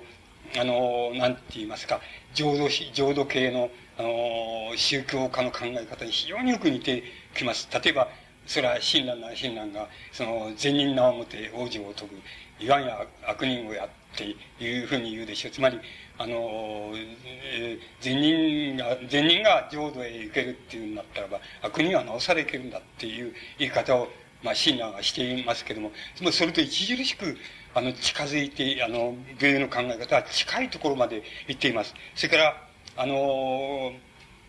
不幸とか死とか、あの、いうことに関連して言えば、あの、米はよくその、つまり執着って、あの、執着って、あらゆる現、この世に対する、つまり現世に対するあらゆる執着っていうのを、あの、全部、あの、断ち切っちゃうなって離脱しなきゃ、もう絶対に、あの、神、あるいは神の恩寵には到達しないっていう考え方を、あの、米は、あの、述べ、述べています。つまり、もう、現世にある執着すべきのを全部取っ払っちゃって、もう、とにかく、あの、自らな、もう慰めようもない、その、不幸っていう、不幸と言いましょうか、苦痛と言いましょうか、そういうところに自分を置か、置いてみる、置くと、初めてその、なんて言いますか、その、筆舌に尽くしがたい、その、慰めが、つまり恩寵の慰めが向こうからやってくるってことがあり得るっていう言い方をしています。この考え方はやっぱり、あの、法然親鸞じゃなくて、この、これは一辺みたいな人の考え方に著しく、あの、近づい、近いというふうに言うことができます。つまり、米友の、あの、考え、神学、神の考え方は、大変、あの、僕らに、ある意味では、わかりやすい、えー、考え方に近づいていますし、また、ある意味で非常に徹底してて、あの、あらゆる、つまり、本学的に言うと、あらゆるキリスト教的なあの、信仰に対して、もう全部アンチテーゼだ。全部違うっていう、全部違うんだと、苦痛と不幸と死しか、人間は神に到達する道はないっていうふうな、あの、言い方になっています。それから、まあそういうとこから勢いその人間が、の、こう、行動の倫理って言いましょうか、原則みたいなのが出てくるわけですけど、米軍が強調してやまないことは、あの、自分がそうと思わないことは絶対にするなっていうこと。そうと思わない思わない、思える範囲内でしか行動、行為をすべきではないって、もしそれを超えて行為すると必ず間違えるぞって、必ず間違えるから、あの、ダメだから、あの、人間は必然的にそうだっていうふうに思える範囲内に自分の行為っていう、行為っていうものを留め置くべきだと。それを留めないで、あの、何か違う、ももっとそれ以上のことをしようと思ったり、しようとしたりしたら、あの、必ず間違えるって、あの、必ず違った、あの、違った神に到達してしまうっていう言い方をしています。つまり、あの、必然の行為だけが本当の倫理、倫理っていうのを、人間の倫理を作るのは必然の行為だけだって、必然性がない行為が、あの、もう全部それは違うって、あの、人間の行為の倫理的基準にならないっていうのが、あの、米友の、あの、考え方、米友の倫理、倫理に対する、あの、一番根本の考え方だと思います。で、あの、先ほど言いました真空っていう考え方なんですけど、この真空っていう考え方、今申しましたところで言えば、あの、自分が、あの、こう、なんて言いますか、仮にその、こう、不幸っていうものを、まあ、自分が一心に、あの、引き受けたりすると、その不幸の、あの、存在したところに、一種の空撃、空撃って言いますか、その、真空のところが生ずると。その真空のところが生ずるっていうことが、そこに神の音調が集まってくるっていう、その、非常に大きな要因なんだ。だから、あの、真空、黙っていたら、本性、本性的ナチュラルなものに従えば、あの、全部人間の精神とか人間の体とか行為とかっていうのは、この現実の空間と時間を埋めてしまうと。だから、ところが超本性的な行為を、もし自分に課するならば、その、あの、あの、なんて言いますか、自分に集まってきた、その超本性的な行為の動機っていうものが存在したところにその真空を生ずると。で、その真空を生じたところを埋めようとするのは、要するに神の恩寵だけだから、でそこに神の恩寵はしばしばその、降下してくるんだっていうふうに、あの、真空っていう概念をそういうふうに、あの、米は使っています。で、あの、こういう問題を取り巻いて、要するに、米友の神学って言いますか、神についての独特の考え方が、あの、こう、なんて言いますか、あの、形成、えー、されて、それで、えー、あの、なんて言いますか、えー、まあ、それが、えー、カトリックへの入信をいくら進められていても、あの、進められても、それを、に入っていかなかった理由でありましょうし、また、あの、もう、僕にはそのカトリックに入ったか入んないかっていうことよりも、米友の神学っって言いました神についての考え方が、あの、神っていう概念を、うん、なんて言いますか、外したとして、どこまで普遍的な、あの、なんて言いますか、あの、考え、普遍的な、まあ、考え方、特に宗教とか理念とか、あの、イデオロギーとか、そういう考え方、思想とか、そういう考え方に、どこまであの、米の考え、その神学についての考え方がどこまで引き伸ばしていけるかっていうことが、まあ、僕にはとても、あの、大きな、あの、関心な、関心事な、あの、わけなんです。で、そこのところで、あの、米友が、あの、晩年、非常に晩年ですけども、晩年に、あの、到達した、あの、ところが、あの、あります。で、それを、申し上げてみますと、あの、一つはですね、あの、人間の、でもこれは初期からの概念と同じ、初期初期からの概念の、言ってみれば、一つの拡張って言いますか、あの、拡張になるわけです。つまり、マルクスなんかの考え方の、その一つの拡張になると思いますし、拡張した分だけ、あの、なんて言いますか、えー、関連的になったっていう言い方ももちろんできるわけです。それで、あの、それ、それはどういうことかというと、一つは、労働、労働、働くことです。あの、肉体労働を一つ指しているわけですけど、労働っていう概念なんですけど、労働っていう概念は、まあ、大雑把に、マルクスの労働っていう概念を、まあ、大雑把に分かりやすく言いますと、人間、あの、人間のすべて、あの、自分以外のものに対するの対象に対する、その働きかけっていうのは、広い意味での労働っていうふうに考えることができます。つまり、その人間の自分以外への、以外の対象への働きかけっていうのを広い意味での労働っていうふうに取りますと、考えますと、その労働、労働は、マルクスの考え方からすると、そういうふうに、なんて言いますか、あの、自分以外の対象に対する働きかけをやると、やったことが労働であると。そうすると、対象の方から、その働き方、人間の方にも反作用として働きかけがあると。ってどういう働きかけかかと言いますと、要するに、その人間を働きかけていると、肉体的に例えば働きかけていると、その人は機械と同じ、つまり生きていない無生物と同じように、ただ、あの、機械、あの、相手に働きかけるっていう作用だけの人間にその瞬間はなっていると考えていると。つまり、そういう相互作用っていうのはあるんだと。そして、そう、もう一つマルクスの考え方で一番、あの、面白いって重要なのは、そういうふうに働きかけた、あの、自分以外の対象に対して働きかけると、働きかけたところから、その対象は価値、価値物に転化するっていう考え方があるんです。つまり、あの、人間が働きかけたもの、対象は全て働きかけられた瞬間から価値物に転化するっ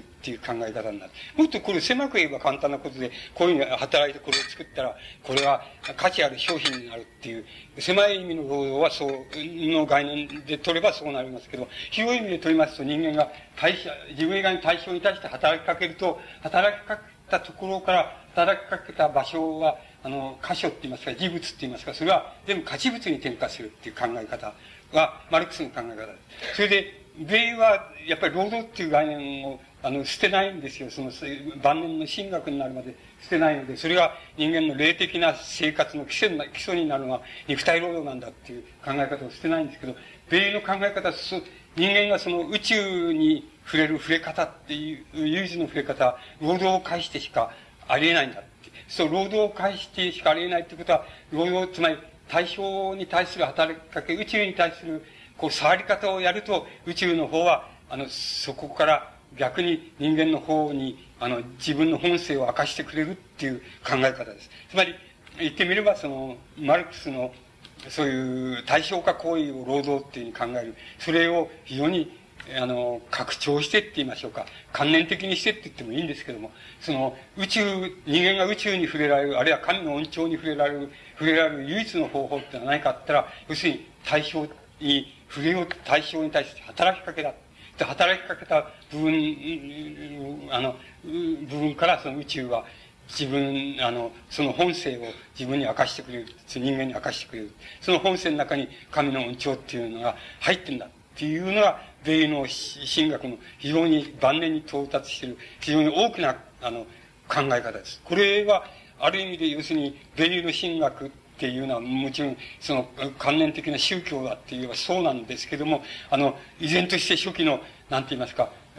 マルクスの考え方は依然として生きているので、生きている、生きていて、それを、まあ一種の米友なりの拡張の仕方をしています。で、あの、マルクスは宇宙っていう考え、宇宙っていう考え方とか語彙とかっていうのは使わないんですけど、ただ対照的行為っていうのが、あの人間の労働、行為、広く解釈した労働なんだ。で、対照的行為をされた対象物から、あの、価値あるものに価値物に転化するっていうのが、あの、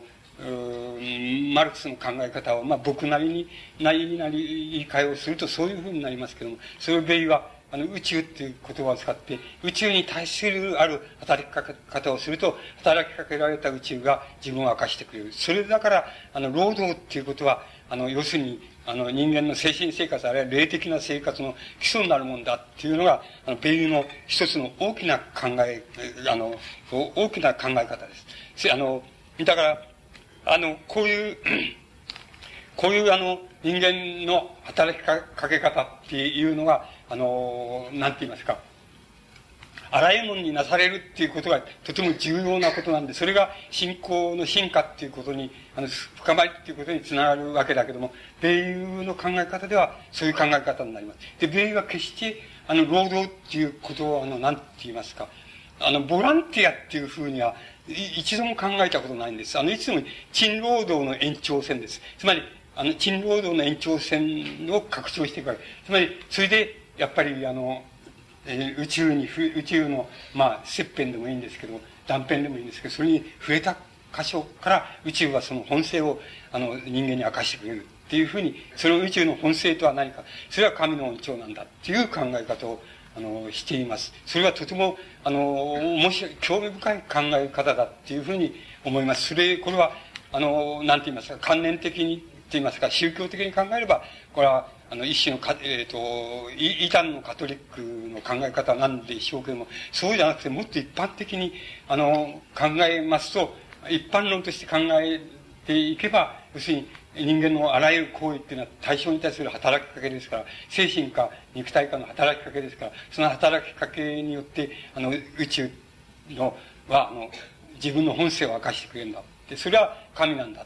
で、マルクスならばそ、そこで価値物っていうのができるんだ。価値物は人間が対照的に働きかけたその対象ごとに価値物ができるんだっていうことになって、あの、大変、あの、興味深い考え方をして、もしかすると、米の考え方はそこでまた宗教をもう一度、もう一度超えていくっていう、その一つの、あの、キーポイントになるかもしれない、あの、考え方だと思います。で、僕らは、あの、そこに行きますと怠け者ですから、あの、息苦しくてしょうがないわけです。米の考え方も息苦しいですけど、マルクスの考え方も、なんか対象、人間の対象化行為で、あの、対象、人間の対象、働きかけの対象になったものから全部、あの、価値物に転化していくっていう考え方っていうような、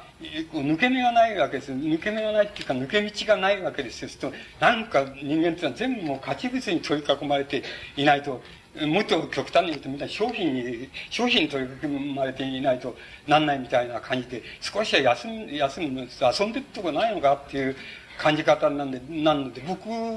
僕が、例えばマルクスのそういう考え方を修正したいと思うのは、そういうところです。つまり、どっかに遊ぶとこないのかっていう、あの、いう、あの、遊ぶとこないのかっていうのが、僕なんかの修正の仕方です。つまり、遊ぶとこを作んないとダメなんじゃないかって言って、この、この思想はっていうあの、のが僕なんかの考え方ですけど、あの、米友っていう人はもう真面目一方一方ですし、あの、もう、大変、その、なんて言いますか、ストレートに言って言いますか、直線的に突き詰めて、もう決して妥協しない人ですから、徹底的にやっていくと、そういうふうになってきます。それで、マルクスもそうです。そういうふうにやって、あのとにかく人間が働きかけてるって、労働ってことですけど、働きかけたものから人間が、あの、その働きかけられたものは価値物になると。つまり、値段を生ずる。あるいは価格を生ずるとか、価値を生ずるっていう考え方をとっています。そして、そうすると、も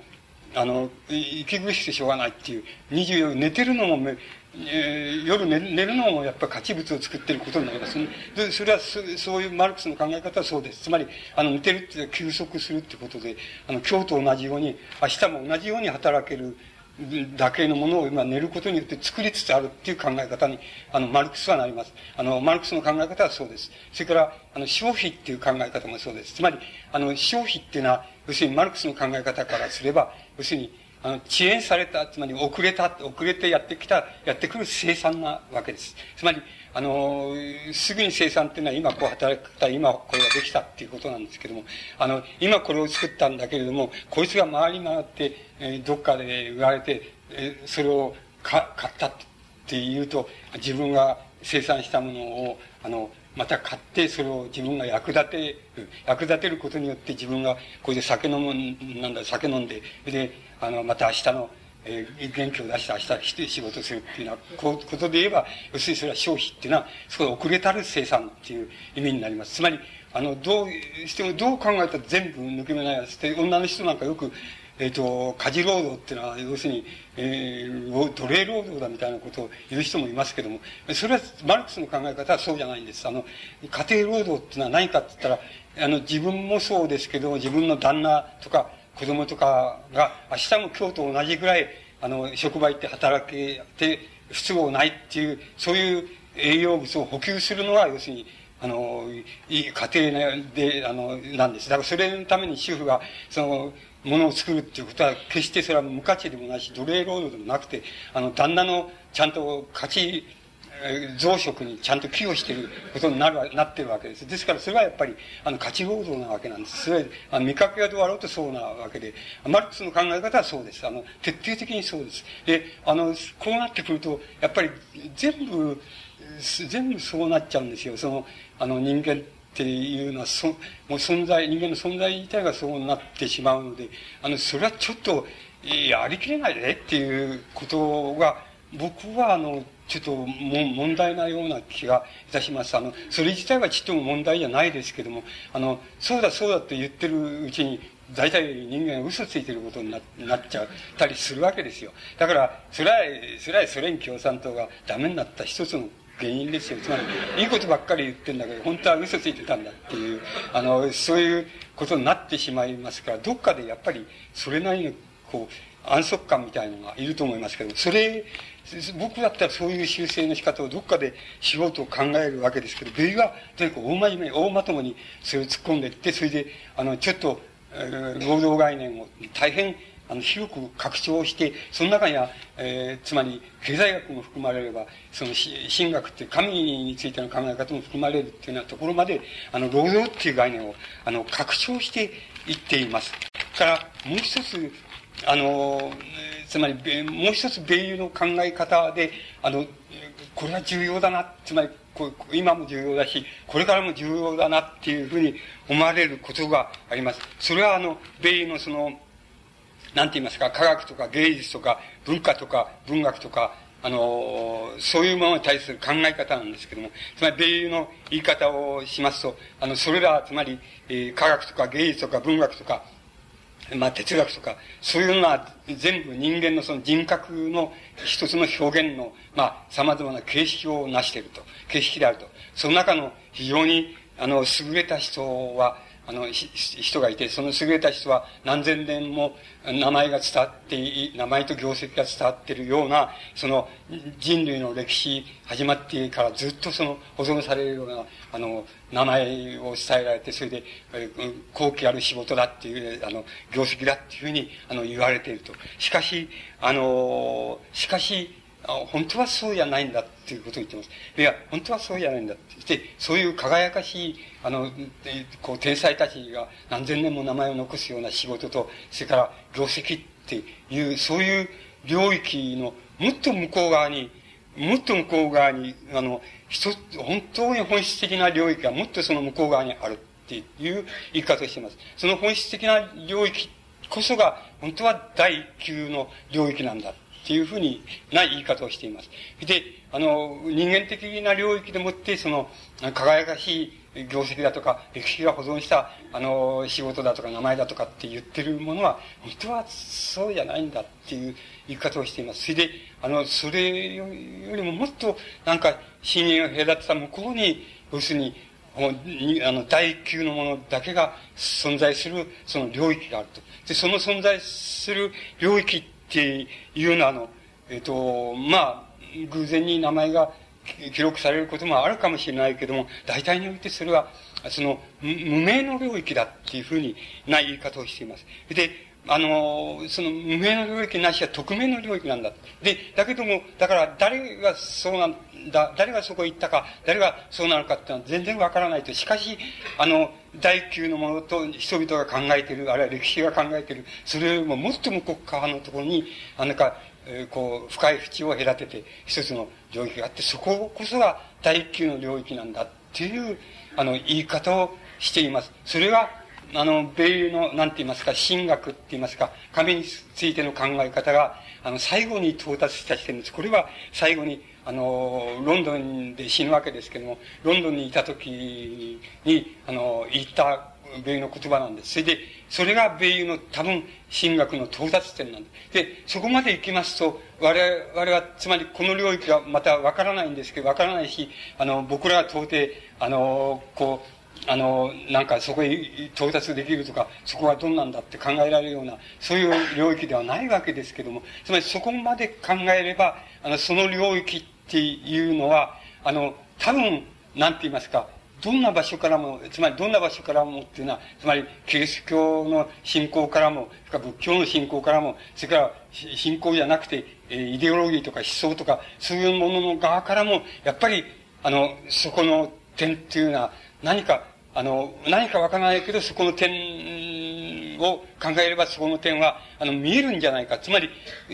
この、いわゆる党派の領域ではなくて、つまり、あるいは宗教の、あの、派閥の領域ではないとか、違う宗教の領域であるとかっていうんじゃなくて、どっからも見える一つの領域っていうのは、そこで、また考えられるんじゃないかっていうことが、あの、言えそうな気がします。つまり、あの、米友の、その、神についての考え方はカトリック的ではありますけれども、これは、あの、それを超えて、それを超えて、なお、米は、ある一つの普遍的な領域、それが一番大、大級の領域で、誰が到達しているか、何もわからない。とにかく匿名の領域、あるいは無名性の領域で。で、それ、そこが、そここそが本当の第級な場所なんだっていう言い方で、その指しているものっていうのは、どっからでも見えるって言いましょうか。そういう見え方ができるんじゃないか。つまり、あの、そこへ、そこへその、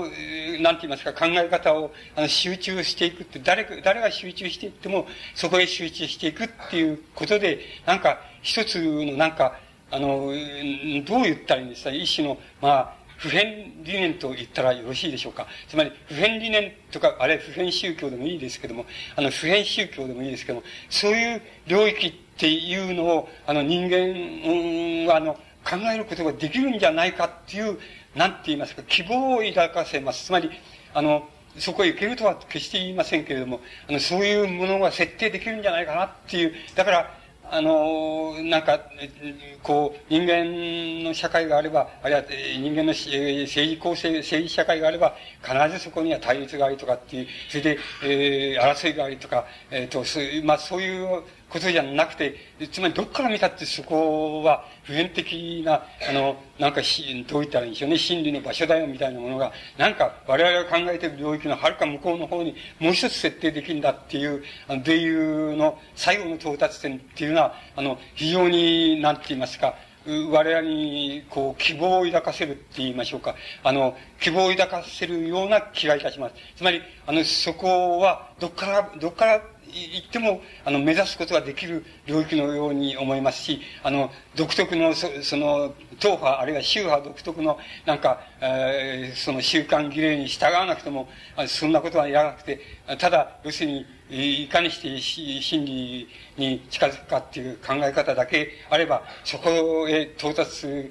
不可能だとしても到達可能性はいつでもあるっていう、その場所っていうのを、こう、に行けるんじゃないかっていうことが、あの、言えそうな気がします。つまり、米友が、あの、現代に生きて、進学思想として、あの、生きている、あの、本当の理由っていうのは、まあ、僕はそこに見たいっていうふうに思います。つまり、キリスト教的でもなければ仏教的でもない。あるいはどちらとも似ているって言えば似ているし、また、イデオロギー的であるように見、つまり革命思想的、つまり、労働概念なんか見ると革命思想的でもあるように見えて、そうでも宗教的でもあるように見えっていうのは、そういうことを介して、そこに行けるっていう、その、どっから見ても行けるっていう、あれはどっから行っても行けるっていう、行けるはずだっていう、そういう場所をとにかくこう、指をさして見せてくれたっていうことが多分、米英の現代性、あの、宗教としての現代性の一番、あの、大きな場所じゃないかっていうふうに、あの、僕はそう考えます。また、あの、宗派の人、あるいは、あの、キリスト教、あるいはカトリックの人はまた別の米の理解の仕方、解釈の仕方をすると思いますし、それはもうそれぞれでよろしいんですけど、僕らみたいのから見た、その米友の進学思想の、あの、到達点っていうのの、あの、現代的な意味、現在的な意味と言いましょうか。それはまさにそういうところにあるような気が、僕は、あの、しております。えっ、ー、と、あの、今日は、米友の宗教思想っていうふうに、あの、ところに少し、ウェイトを置いて、あの、米について、あの、大雑把なところはお話しすることができたと思います。これで終わらせていただきます。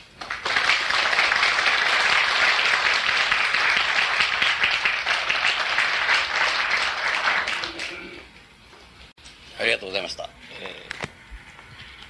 えー、今からあ、ちょっと休憩をした方がいいんじゃないかと思いますので、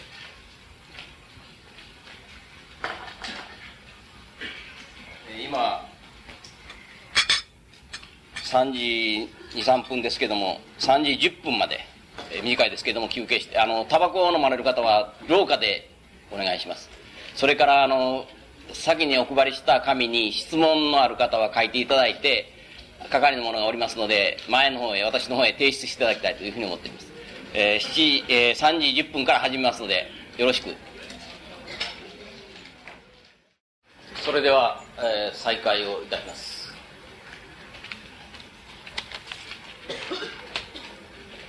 はじめに、申し上げるのを忘れておりましたけれども、私はこの森集会の主催者をしております笠原義光と申します、えー、今から少し、えー、吉本さんにご質問をいたしましてその後皆さん方のから提出された質問を吉本さんにぶつけようと思うんですけれど非常にたくさんの質問が出ておりますので私の初めの私の考えって言いましょうか。私の質問というのを一つだけにしましてあとはできるだけ皆さん方の質問を取り上げたいと思いますが非常に多いので全部お答えしていただけないということをあらかじめ、えー、ご了承いただきたいというふうに思っています。時間は5時15分前まで4時45分までするつもりでございます、えー、それでですね質問は大体4つぐらいに分かれましてですね一つはあの最初に話された幼児体験というような問題のそういう病気とかですねそういったことに関する問題であります、え、それからあもう一つはですね、え、国家社会に関するマルクス主義に関する問題であります。それからもう一つはやはり最後に強調された、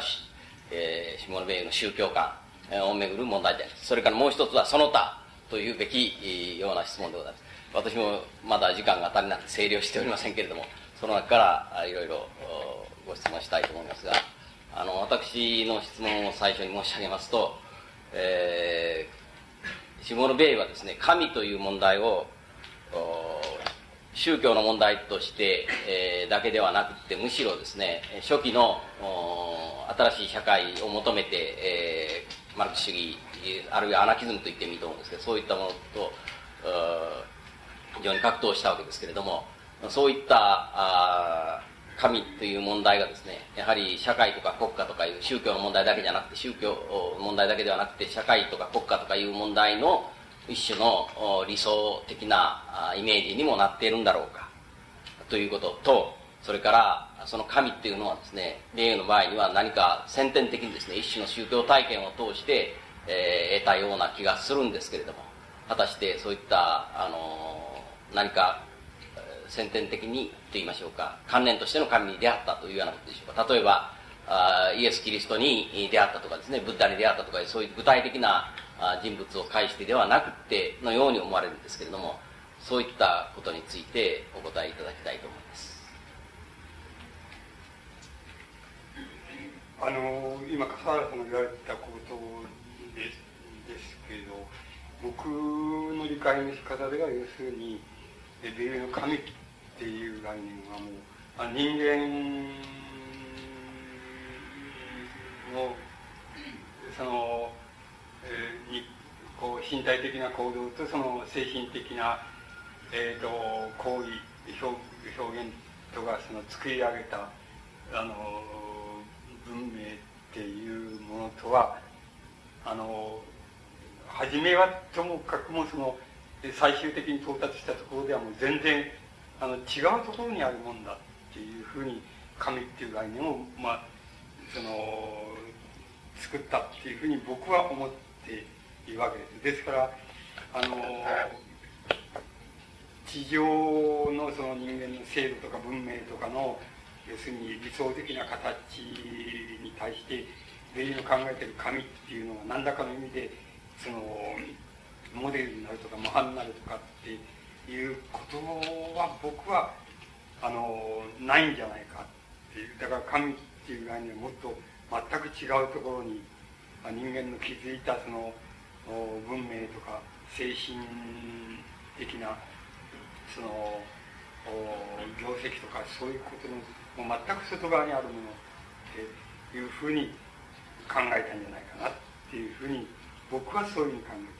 ですからあんまり関係ないんじゃないかな関係ないところにあの設定したかったししたんじゃないのかなっていうふうに思えるわけですそれからその具体的にキリスト例えばあのソレムの修道院ですね。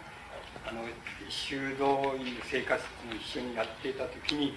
その頭痛の挙句にあのまあ一種あのこう神を見るっていうのかそのキリストキリストの姿を現が厳然に見てすり自分にその触れるのを見たっていうふうにベイが言ってるわけです。その種の体験は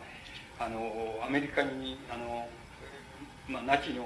ユダヤ人排斥みたいなのがあってそれでアメリカに行くわけですけどアメリカでもそういうことがあのあったというふうに米は書いているいると思いますね。それはかなり米のその信仰っていうことに対しては決定的なあの役割をしているようにあの僕はにも思いますけどもあのもしそれがなかったらあの米友の、まあ、神学っていうかあの神についての考え方はあのできなかったかなっていうふうに考えると僕はそうまでは言えないんじゃないかっていうふうに思うんです。っていうのはそれ以前にもまたあの、えーと、ペラン神父かなんかとのその往復書簡の中でもあのやっぱり神秘的になるのは、自分は神秘的なそのあのこうなんて言いますか原神体験っていうんですかその神が現れたとかっていうそういう体験っていうののその伝説伝承にあんまり芯を置いてないんだっていうことを繰り返していますし米自体のその考え方もとても論理的って言えば論理的ですからそあんまりそれはあのつまりあのなんて言いますかあのキリスト教っていうのは結局はそのあの非支配者っていうのかその奴隷の宗教なんだっていうことが分かったとかあのそういうふうに感じたとかっていうそういう体験の積み重ねよりはそんなに大きな役割を果たしてないんじゃないかなっていうのが僕の考え方なんですけどね。えー、なぜそしたら神という言葉をですね彼女は使ったのか、はい、えー、あのもっと、はい、いわゆるキリスト教とかですね、の神ではない。にもかかわらず、神を待ち望むとかですね、あるいは恩寵というようなカトリシズムの用語を使っておりますけれども、はい、そういったことを超えた神であればですねもう少し違った表現もできたんじゃないかと思うんですけども、あのー、僕が思いますのにはそのなんて言いますかね、えー、あの旧約聖書のねあのつまりユダヤ教の、えー、神の考え方っていうのがあるとしてますね。それはほとんど僕はあのえっ、ー、と自然っていう考え方を第一させれば多分ほとんど間違い同じもんだっていうふうに言っちゃってもいいような気がするんですよ。つまり自然あの日本でいう自然っていうのと多少違うかもしれないんですけどもあのつまりユダヤ教の基本的なつまり旧約聖書の基本的な考え方によれば要するに基本的な宇宙観によれば要するに神がいてそれで自然物を作ってそれであの人間も作ったっていうふうにこういう大雑把に言うとこういう発想になってこの根源にあるその神っていうのを根源に神を設定するわけでその神が要するに自然も作ったし人間も作ったしその他のものをみんな作ったっていう考え方になると思いますけどこれは我々が自然っていう場合にはあの逆であってあの自然っていういうのに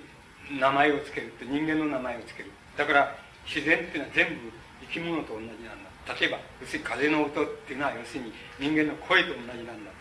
ていうふうになりますし、えー、水の流れっていうのはあのやっぱり、えー、人間のその何て言いますか音楽的な言葉をこう支えてるのと同じなんだとか、えーと、人間あの岩岩みたいな自然物無生物みたいなその自然物っていうのもやっぱり岩に救っているあの神の存在っていうのがあってその存在の表れなんだっていうこういう考え方になってくると思うんですけどあのこれとは、まあ、まるで違う意味合いの自然なんですけどそのユダヤ教の神っていうのは要するにナチュラルなもの全部はこれはあの神なんだっていうふうにでこのナチュラルなもの根源があってそれがいわゆる天然自然を作ったり人間を作ったり他のものを作ったりって、いうふうにしたもんだっていう観点で言えるその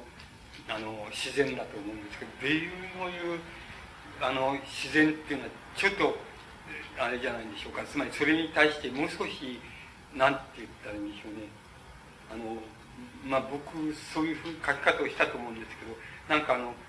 人間の感覚とか心情とかを場合によってはあのその自然っていう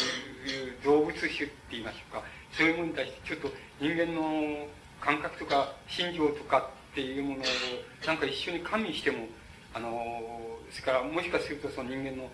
考っていうようなものも考えっていうようなものも全部加味してもいいようなものとして確かに米友は神を設定していると思と思うんですけどそれは自然をある面自然っていう概念を旧約聖書の自然っていう概念をある面からつまりそこが要するに神を見たか見ないかっていうことに関係する面はそこだと思うんですけどそれに要するにある心情的なもの人間の心情的なものとかあの感覚的なものっていうのを場合によってはくっつけてもおかしくないんだっていうように米友の神っていうのはできてるような気がするんですよ。つまりだから多分半半分はあの米友がそういう原神体験って言いましょうか。キリストが自分を現れて手に触れたとかあるいはあの見知らぬ男がやってきて自分をどっかに連れてったって。それで、えー、あのそこで何日か一緒に暮らしてそれであのお前にあの、うんまあ、勝手体験したことないことを体験させてやるからと言って一緒に暮らしてでたんだけどそのしまいにその男はあのもっといてくれっていう立ち去ってしまったんだっていう体験もあのアメリカ行ってからの体験ですけどそれも書いてますけどつまりその種の体験がなければ確かに半分は作れなかったと思うんですけども僕はやっぱり米の神に対する考え方の一番の特徴は神を実在と考えならもう人間は実在じゃないってもう徹底的にそういうふうに言っちゃってるっていうことだと思うんですよね。つまりか人間があの悪だっていう人間を悪だとした時にあるいは人間をもうあのもう救われない不幸だっていうふうにそういう観点になっていかなければ神には到達しないんだっていうなんかそういう徹底的なもう神と人間的領域とのその二律背反みたいなものをね設定しちゃってるところが特徴だっていうことでこの神にその万物つまりあらゆる万能の力を配置してるっていうふうには思えないんですよ。つまりそういう意味ではあの旧約聖書の方が神に万能の力を配置してるんですけどもあの米友の神っていうのはそういう意味ではちっとも万能の力を配置してるんじゃなくてただ一番の特徴は要するに人間とは全く相入れないって言いましょうか。人間的領域とあの全く外側にあるあるもんなんだって。でこっちを認めるならこっちを認めるなここっちはない方がいいんだだから自分は存在しない方が本当はいいんだと。自分が天地の間にその息をして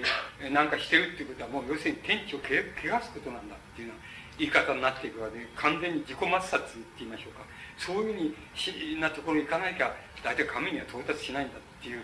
そこのところが一番の特徴なように僕には思いますよね、えー、恐ろしい思想ですが恐ろしい思想なんですよね。そうなると自分だけじゃなくて全てのものを抹殺しなきゃ神っていうのが出てこないっていう感じがしますね、はい。はい僕はあの米友の考え方はつまるところはもうそこまで、えちゃんと、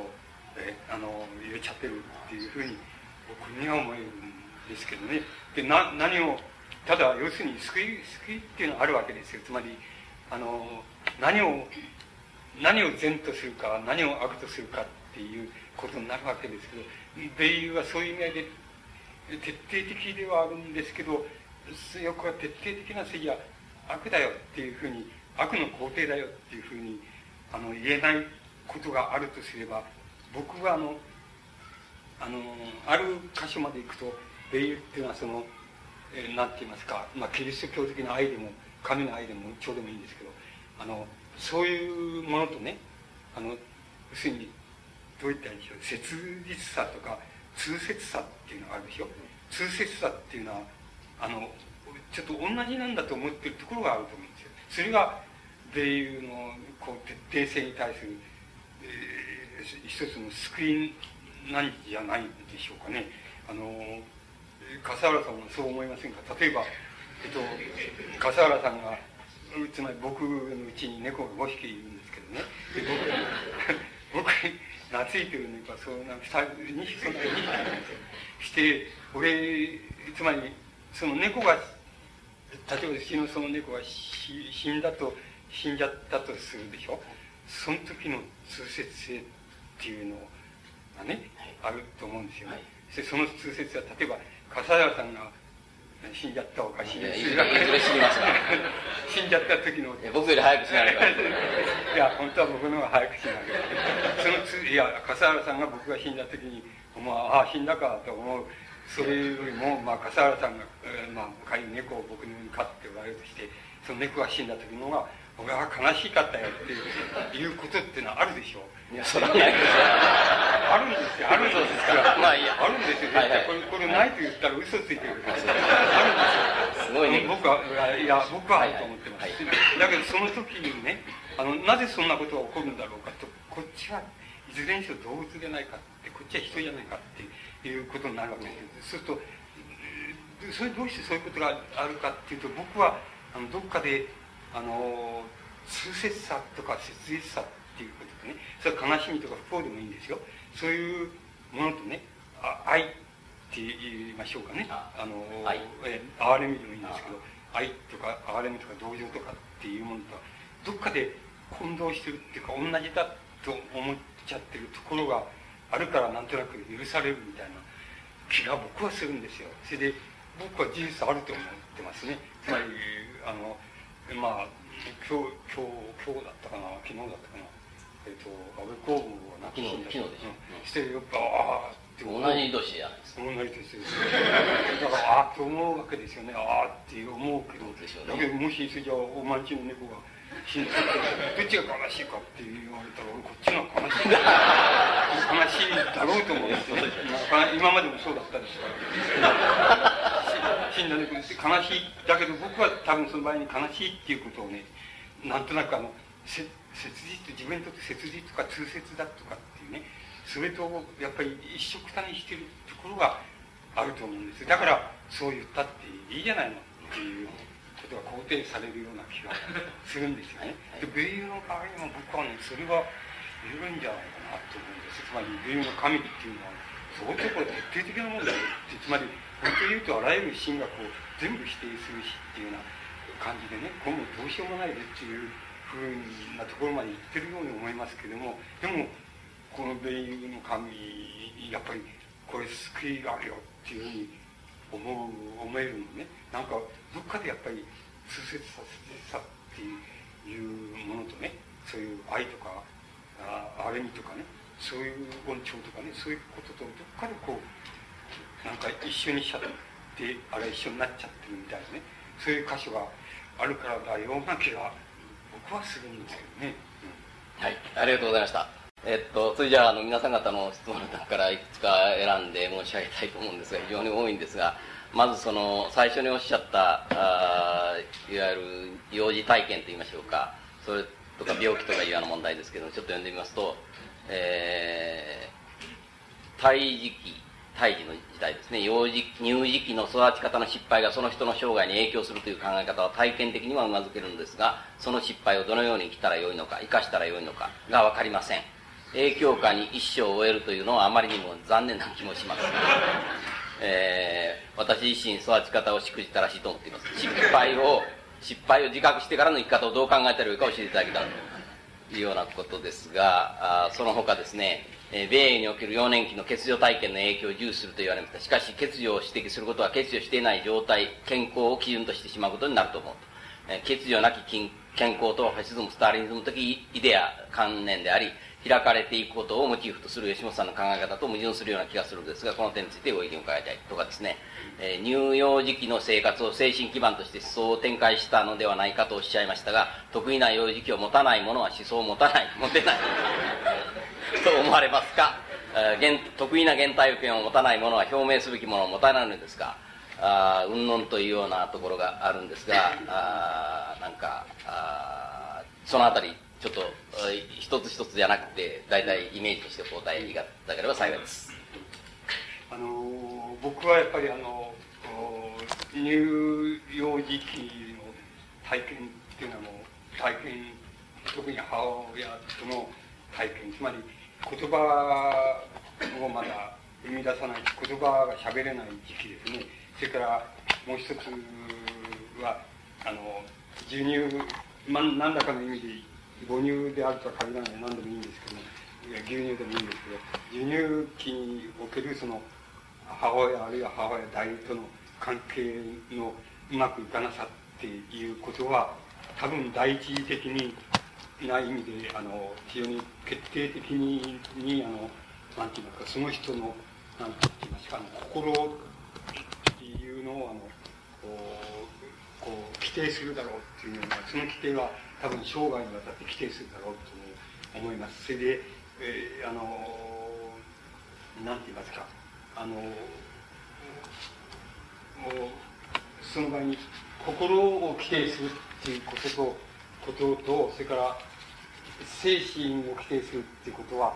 ちょっとちょっと違うので、あの、心、人間の精神、あるいは精神の作用、働きっていうのは、心と、心の働きと、それからそういう分け方をしては、本当はそんな厳密に分けらないんですけど、あの分け方をすれば、あの、心の働きと、それから感覚の働きですね。あの、五感、目で見たとか、耳で聞いたとか、あの、五感の働きというものと、あの、両、両方から、あの、人間の精神の働きっていうのはできていると思います。そのうちの心の働きだけは、多分、入隊時期に第一義的に決定するというふうに思います。ですから、それは、あの、思春期までは、かなり前面に出てきますけども、思春期以後は、あの、なんて言いますか、一種の無意識のところに入ったものとして、あの、時々自分がそういう気はないのにそうしちゃったとか、あの、自分をそういうふうな考えに持ってっちゃったとかっていうような、いわば半分無意識の体験としてそれは必ず出てくるというふうに思います。それは思春期まではかなり全面的に出てくると思います。だから、あの、かなりの程度、あの、なんて言いますか、人間の一生涯を決定するっていうふうに、心、一生涯の心の働きを決定すると思います。感覚の働きはかなり後からもうあのどんどんどんどん発達したりあの増えたりしますから、つまり大脳皮質のようにどんどん重なってきますからあのそれでそれがを全部混合したものとして融合したものとして人間の精神の働きっていうのがありますから心の働きが決定されたから全部決定されたっていうことにはなりませんけれどもしかし重要に決定するだろうっていうふうに思います。それでやっぱりあのこれがうまくなかったなっていうことはあの、まあ、僕もそう思ってますけどもあのこれはあのある意味ではもうどうすることもないできないで一生涯引きずってていくわけですし一生涯それ自分の中に抑え込んだりあのそれを何て言いますか修正したりあの否定したりっていうのはしながらいくより致し方がないわけです。だけれども結局人間が生きるっていうことは何なのかっていうことになりますけどもそういう第一義的に決定してしまってこう本当ならば無意識の中にしまい込まれているもんでどうすることもできないんですけどもそれをその規定を自分であの意思的に抑えたりとかあの修正したりとか否定したりしながらそれを超えていこうっていうふうにあの考えるそういうふうにやっていくことがあの生きるっていう人間が生きるっていうことですからあのそれは誰でもそういうふうにやっていると思いますし極端にあの乳幼児期のあれが悪いって失敗だっていうふうにあの特に母親との関係が失敗だっていうふうに思える思える人はきっと相当人には言えないところで随分苦労してるんだろうなと思います。つまりそれをあの耐える声を超えようとしてそれを意識的に抑えたりとか意識的に修正したりあいかんと思ったりっていうようなことを繰り返してやってるんだと思います。そのことはあの悪いあの悪い面つまりマイナスな面でもありますけれどもマイナスな面で不幸な面でもありますけれども逆にそういう不幸な面をバネにして何かを、えー、こう人よりも余計にやっちゃうっていうことは、まあ、米友もそうですけどもやっちゃうっていうこともあり得るわけです。それだからそこでまた価値観の問題になるわけですけども人よりも余計にやっちゃうやつはあのやっちゃった人は偉いのかそれじゃそれをやらないであの非常に健康に過ぎてあのこう何て言いますか夫婦仲良く子供を仲良くであの立派に育てておいたっていうそれは良くない生き方なのかとか価値のない生き方なのかって 決してそうじゃないっていう観点にどうしてもなります。あのそれはあの致し方がないないんじゃないでしょう。致し方がないと言えるほど僕は乳幼児期のあの体験母特に母親との体験っていうのはあのの関係の失敗っていうのはあのそれくらい重要なある意味で重要なある意味では何そんなのはあの超えたり否定したりすればいいんだっていうことになるわけですけどもそういうものとしてあの現れるだろうっていうふうに思っています。例えばベイビーみたいにあのちっとも楽しくなくて授乳された人っていうのは体験を持ってる乳幼児っていうのはやっぱりあのでいう晩年はそうだったはそうだったんですけどやっぱり拒食症的なあのつまり食べることはちっとも楽しくないっていうふうにあのなってあの随分現れてくるんじゃないかなというふうに思います。つまりそういうことの体験っていうのはあの動物でもちゃんと子供には吸い込まれますからくらいで人間だったらもうなおさらでほとんど全部吸い込まれてるっていうふうに考えられた方がいいほどあの大変だと思いますけどもそりゃ考えようであの不幸とかあの苦痛とかっていうのはいくらでもそれをバネにして、えー、人人一倍何かをしちゃうっていうようなこともありますしそんなものなくない人っていないんですけどもないななく比較的なくて無事に着いたっていう人がいたらもう大変いいことじゃなないかなと思う思うんですつまりそういう人は僕はあまりお目にかかったことがないんです。あの、大抵はみんな、口で言うか言わないかは別として、相当心の中で苦労しているわけですね。それ、してるわけです。それはもう源泉がそこにあるんだから、あの、乳幼児期にあるあってどうしようもないんですよ。だから、だけど随分苦労したりしてって、あの、それを我慢したりって、それがもう全然なかったらこれほどいいことはないですけど、あの、どんな、僕、どんな父親、母親でも、まあ、よく言って大抵6割ぐらい、まあ、うまくやって、うまくうまい関係を子供と作ったっていうふうにできたら大したもんであって、大抵は4割とか3割とか、それから、まあ、もっと7割、8割の人もいるわけでしょうけど、そしたらそれは立派なもんだっていう。そういう人は、あの、どんなことがあったって、自分の子供はどんなことが、どんな不幸な目にあったって、あの、おかしくなっちゃったり、あの、頭がおかしくなっちゃったり、それからおかしなことをしでかしたりってことはないよっていう自信を持って僕はいいと思いますね。それくらい重要だと思いますね。つまり、あの、それくらい響きますね。あの、こう、そういう人はそれじゃみんなおかしくなっちゃうかってそんなことはないんですだけども逆におかしな人っていうか、あの、例えば精神の病気をした人っていうのは必ず100%やっぱりおかしいですね。つまり、あの、乳幼児期の母親との関係がおかしいですね。それで、だけど、じゃあそこがおかしければ100%精神がおかしくなるかって、やがて精神病者になるかって、それは違います。それは人間がそれを克服するためにすることが生きるっていうことなんですが、それができちゃう場合もありますけれど、でも逆は絶対100%そうだと僕は信じ信じます自信を持ちます、持って言い切れますね。つまり、あの、精神がおかしかったっていう、少なくとも病病院に入えこう、お医者に入るし、病院に入院するみたいなくらいおかしい人がいたら、その人の、あの、乳幼児期の育ち方は100%ダメだったなっていうふうに言えるっていうことはもう、間違いないと僕は思っています。つまり、重要さっていう意味はそういうことになるような気がいたします。はあ、あの、しかしですね、はい、そういうふうにおかしい人間っていうのもですね、名もその、まあ、そのおかしいっていうのは、かっこつきのおかしいと言った方がいいかもしれませんけれども。えっと、それではですね、一番多い問題は、あの、労働とかですね、社会とか国家とかいうご質問なんですけれども、えー、とても全部申し上げられませんけども、ちょっと選んで読ませていただきます。精神労働と肉体労働との差異の問題と、政府をリコールする選挙制度との問題は全く位相が違うのではないか。民衆の政府に対するリコール選挙は現在の日本の選挙制度と大差ないと思われる。精神労働と肉体労働とは質的差異が大きすぎ、交換不可能と思われます。っていうのとかですね。国家を開いていっても民族主義はいつまでも残るのではないか。普遍理念でもって民族主義は超えられると思われますでしょうか。えー、将来は技術的に肉体労働の数は限りなく少なくなっていくと思いますが、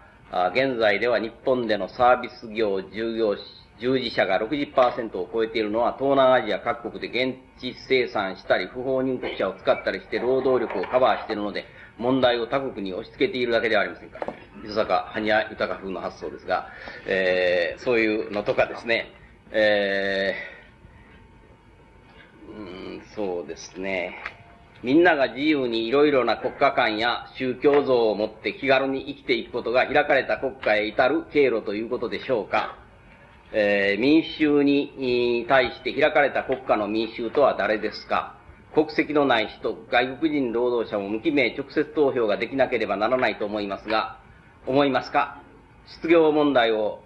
めぐってか、なかなか難しいものがあります。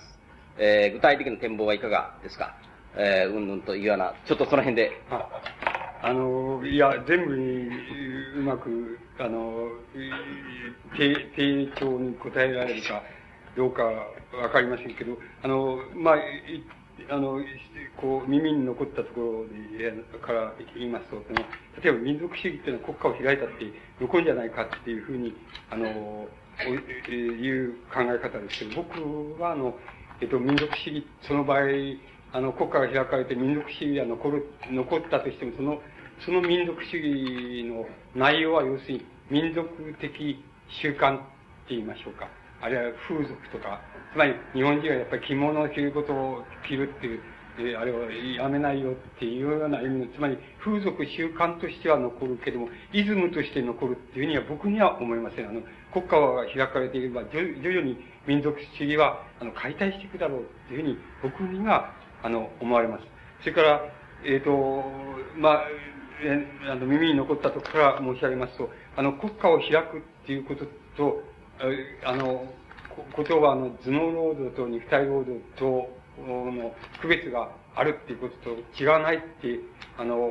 いうふうにな質問だったと思う、思いますけど、それはそんなことないと思います。言ってみれば、あの、国家の頭脳、そういう言い方を比喩で言えば、国家の頭脳機関っていうのが政府であって、それで、えー、そこから政が出あの、えっ、ー、と、法律を作ったり、法律が出たり、命令が出たりして、っていうふうに下に及んでいくってなっていまして、それで、あの、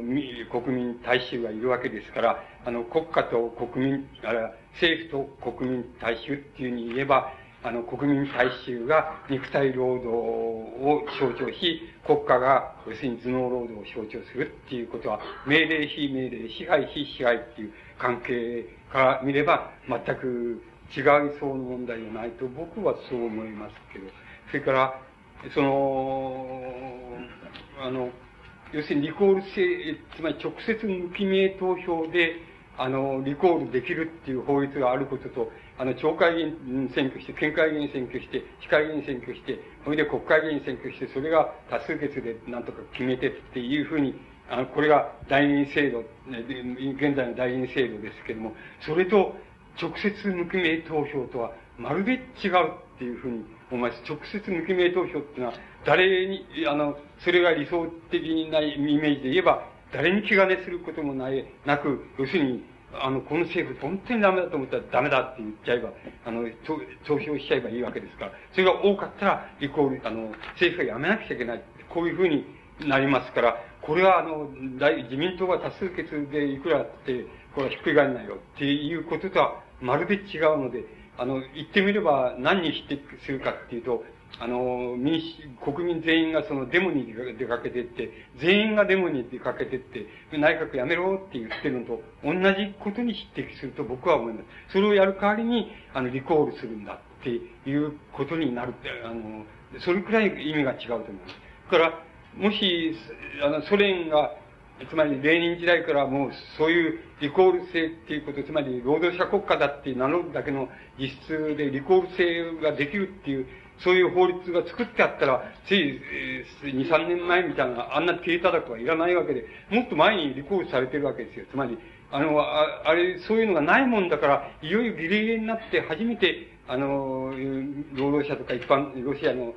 民衆とかがい、い、初めて立ち、あの、自分の意思を、一生を引けっていうふうになったわけで、それはもう法律がそういうふうに作られたらもっと前になっていたっていうふうに僕には思いますね。それは、あの、こう、なんて言いますか、あの、無記名直接投票っていうことは、その、そのこと、党体自体に対する無記名直接投票っていうことは、誰のオルガニゼーション、つまり誰が宣伝、先導するのも全然聞かないんだよっていうことを意味します。から。つまりその人はもう、あの、誰に気がなし、もう、あの、自分の思ってる通り言っちゃえばいいんだって、あの、書いちゃえばいいんだっていうことになりますから、その一生寺っていうことになりますそれが、は僕は大、今の大人性、まるで違うだろうっていうふうに思われます。で、あの、それをもう少し立体的に言いますと、あの、そういうふうなものができるっていうことと、何が、何がその、対応するかって言いますと、あの、み、えっ、ー、と、要するに国国民がって言いましょうか、一般大衆がって言いましょうか、市民がって言ってもいいんですけども、それが要するに、あの、なんて言いますか、あの、自分が要するに、この社会の、なんて言いますか、現在のこの社会のその主人公であるっていうことを、本当に分かっちゃうっていうことを意味すると思います。つまり、あの、そういうふうに、今でもそうなってるんですよ、実際は。つまり実際はそうなってるんですよ。つまり、どうしてかっていうと、あの、要するに、あれを取りしますと、統計を取りますと、例えば、昨年度は91%の人が、あの、日本の人、民主は91%の人が、要するに自分は中流生活を営んでるって言ってるわけですよ。それ、あの、えー、アンケート取るとそう出てくるわけです。91%の人は中流生活をしてるっていうことは、社会のそのちょうど真ん中の生活程度で、真ん中の収入で、真ん中の文化程度であって、それで真ん中、そういう、その、なんて言いますか、自由度を自分は共有してんだよって、つまり、あの、生活してんだよっていう人が91%いるっていうことを意味してるわけ。そしたらば、それが主人公であるってことで、91%、つまり50%以上ですから、あれ100%近くですから、それは、これがそういう、自分が思って、アンケート取ると思ってるわけなんだから、思っててそう生活してるわけと思ってるわけですから、それが主人公に決まってるわけです。じゃその人の、あの、その人の威力っていうか、意志っていうのは、あの、即座に反映しなければ嘘なわけなんですよ。で、あの、即座に今の政治な政治に反映しなければ嘘が、で、それが反映しないのは、なぜかって言ったら、自覚、あの、そうなってるのにそう自覚してないっていうことを意味します。つまり、そう自覚したらもう、それは立候補しようと思いつでもできるってことを意味しています。で、それは、そうなってない、あの、なっているにもかかわらず、人、それぞれの人が自覚してないっていうことを意味してます。例えば、それはいろんなことが言えます。つまり、あの、例えば、経済、経済的な問題って今、まあ、不況だとかなんとかと言ってさ、まあ、今の不況についてのその考え方って全部嘘ですよ。全部嘘って極端に言いますと全部嘘なんですよ。つまり全部、あれは政府、あるいは支配者の側からの、あの、理念なんですよ。で、あの、不況なんですよ。だけれど、それから、マルクス主義者でも不況だ不況だっていうか、複合不況だとか言ってるやついますけど、そんな全部嘘です。つまり、それはいつでもね、支配っていうとこからね、経済現象を考えようとしてるから、そうなるんですよ。そういうなんですよ。だけれども、こんなことは簡単なことなんです。つまり91%の人が、要するに自分は社会の中枢を秘めてると思ってるってことは一つの要件。もう一つは、僕は調べたところでは間違いなくそうなんですけども、あの、大体、あの、91%の人は、要するに、所得が例えば100万円あるとすれば、そのうち50万円以上をね、消費に使ってるんですよ。それで、その消費のうち、光熱費とかね、家賃とかって、ね、月々必ず、あれ、あの、使う、あれを必要消費って言いますけども、それと、それから今度は、選択消費って言いますけど、今日、あの、今月は旅行に行くとか、遊びに行くとか、食べに行くとか、あの、そう、それに使ってる消費とどっちが多いかっていうと、その、その遊びに行くとか、自分で勝手に使える消費の方が60%以上を秘めています。つまり日本人っていうのはそうです。で、中、中流の生活をして、それで自分は、の収入の所得の、えっと、100万円の人だったら50万円のうちのまた25万円以上ですね。25万円以上を自分が選んで使える商品を使ってるんですよ。これ、現たる事実ですよ。厳然たる事実。そうだとすれば、もし、もしですよ。もし、あの、こうなんです自覚して、えっ、と、これアジテーションなん まあ自覚してね、自覚して、自覚して、あの、選択して使える部分だけですね、だけ、今月は使わねえっていうことと、要するに91%の人が一斉にやったとしたら、どうなるかって言いますと、日本の経済規模は2分の1、つまり4分の2から4分の3に、あの、規模が縮小します。すぐに縮小します。そしたら、政府なんか潰れます、すぐに。あの、自民党がやると共産党がやると同じですよ。それ潰れますよ。つまり、それだけの実力っていうのが、あの、要するに民衆の中に91%っていうのあるんですよ。だけど知らないでしょ、あなた方は。つまり、あの、俺って本当にしてたら、それをやったらね、何にもいらないんですよ。何にもいらないで、あの、ももちろんイコール制度っていうのはあれが一番いいけど、なくたって、俺使わないぞって、あなたも使うなって言って、あの、選んで使える部分だから、その人の生活費は、あるいは生活水準が一つも下げなくていいんですよ。つまり生活水準にかかる分が一つも減らさなくていいんです。だから、光熱を減らして、パチパチ電気を消して歩いたりする必要は全然ないんですよ。全然なくて、ただ要するに、えー、映画行くか行かないとか、あの、それから旅行行くか行かないとかっていうのを、要するに、俺絶対使わないぞっていうのを言うのを、例えば、一年なら一年我慢、一斉に我慢したら、そしたら、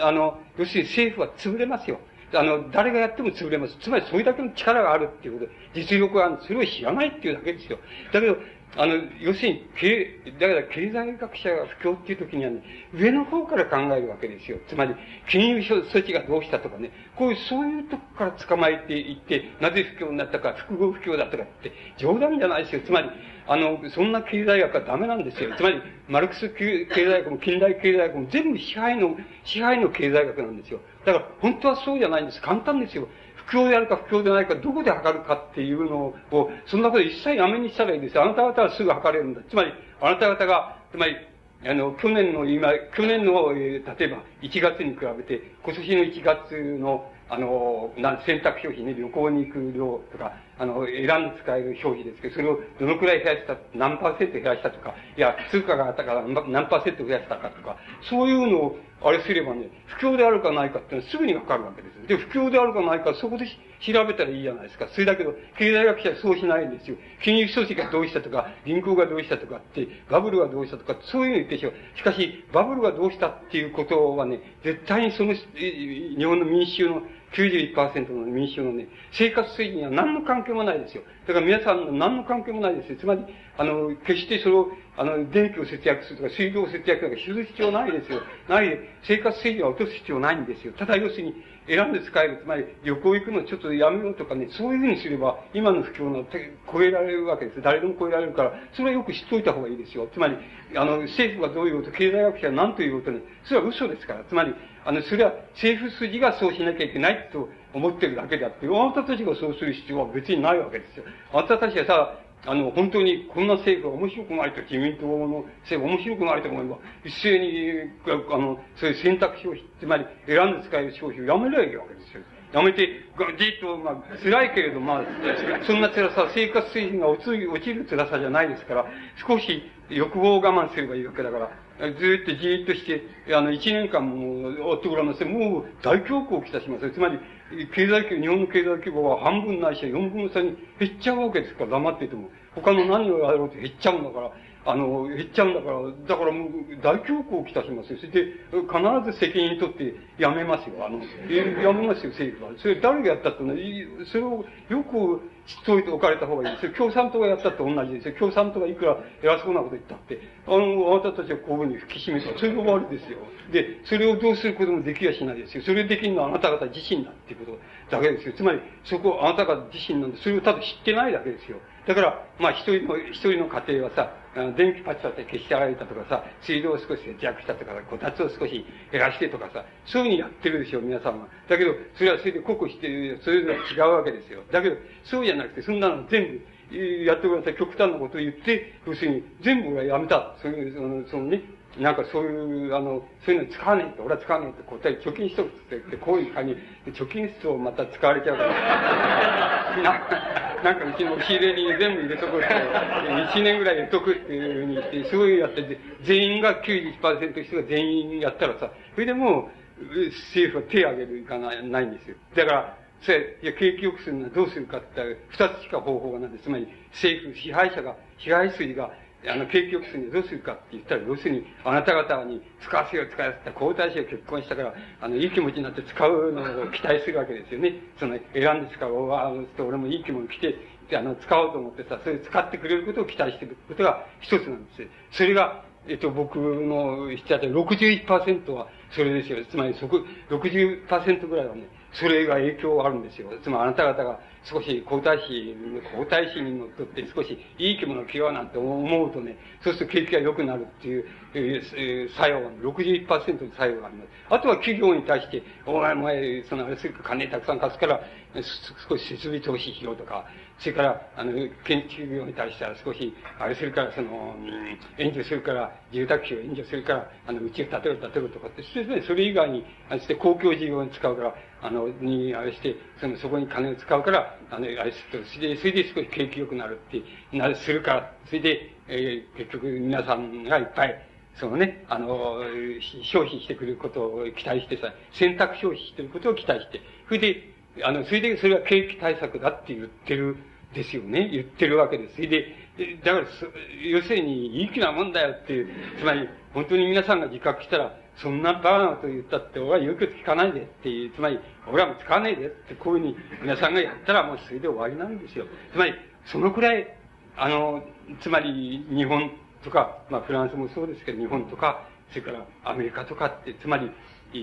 先進社会って言いますか、先進国ですよね。つまり、あの、消費、所得のうち消費の額が半分を越しちゃった社会っていうのの役割はものすごく重要だっていうこと。それをただ皆さんは知っていないっていうだけなわけですよ。その自覚してないってだけで、それが自覚すればそれで、それで何にもいらないんですよ。つまり、あの、余計なことは何にもいらないぜって、あの、いうことになります。つまり、社会を変えるにはどうすればいいかって、要するに脇を引き締めればいいんですよっていう、それだけのことですよ。つまり、あの、自覚すればそういうことになりますからね。つまり、そういうことはわかんないかっていう、わ、かんない、その、あれなんていうのは反対性なんてインチキですからね、全部信用しない方がいいですよ。それからもう一つは、もう一つのことは、つまりそういうふうに第三次産業になりますと、米のあれじゃないですけど、なりますと、つまり肉体労働と精神労働との、あれは確かに差別っていうのは一人の中で両方やんなくちゃいけない部分があるから、だんだん解消していくでしょうけど、肉体労働がぜひ必要だっていうことは、日本の社会もそうなりつつありますけど、第三国の人が来てね、その、そういう役割をってるわけです。で、低い給料で、そういう人たちは、あの、働いてくれるわけですよ。肉体労働してくれるわけで、日本でもだんだんそれが社会問題化してるわけです。で、ヨーロッパになったらなおさら、それは社会問題化しております。して、それは確かにおっしゃる通りなんで。つまり、そういうふうになります。だけど、そう、そうおっしゃる人の考え方に、考え方は、あ非常に、あの、僕は危険だと思うことあるのは、あの、つまりそれは同じだよ、そういう考え方すると、あの、スターリン主義と同じだよって、ロシアでやったことと同じになっちゃうんだよっていうのは、つまりね、確かにそうなんです。そういう場合に、そういう場合に、それじゃ、あの、これはもう仮想の肉体労働して、それで、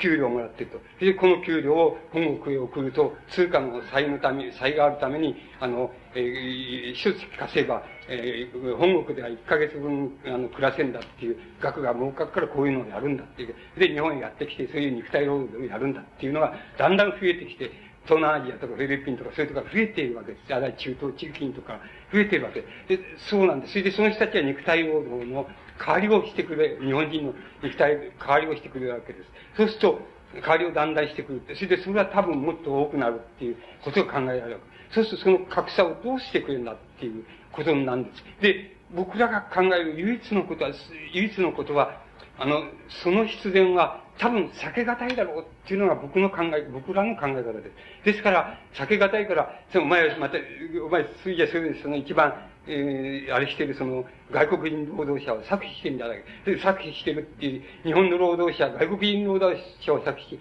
あの、資本家は日本の労働者を搾取して、こういうふうになってるんじゃないかっていうことになるわけで世界的規模で言えば、あの、アジア、アフリカ地区の、その貧困っていうのを、で、こっちは金持ちになってんで、先進国は金持ちになって、こっちは貧困の役割を背負って、こっちっていうなるし、また、産業で言えば、こっちが農業とか漁業とかの、こう、もっぱらやってるのに、こっちは第三次産業はして、あんまり手を押さないで儲かっていい気持ちになってじゃないかっていうことになるわけです。で、この格差、僕の考え方では、それは避けがたいだろうと思います。だ国内的に言えば、国内的に言えば、要するに第三国のうん、や、人たちが安い給料でも来るっていう人たちが来て、それで安い給料で肉体労働して、それで働いて、あの、行くっていう、そういう、あれが増えていくだろうって、日本人が大体、だんだん、そういうとこから手を引いていくだろうって、日本の労働者引いていくだろう。それは避けがたいだろうっていうふうに思うわけです。じゃどうしたらいいのかって。それじゃあ、の、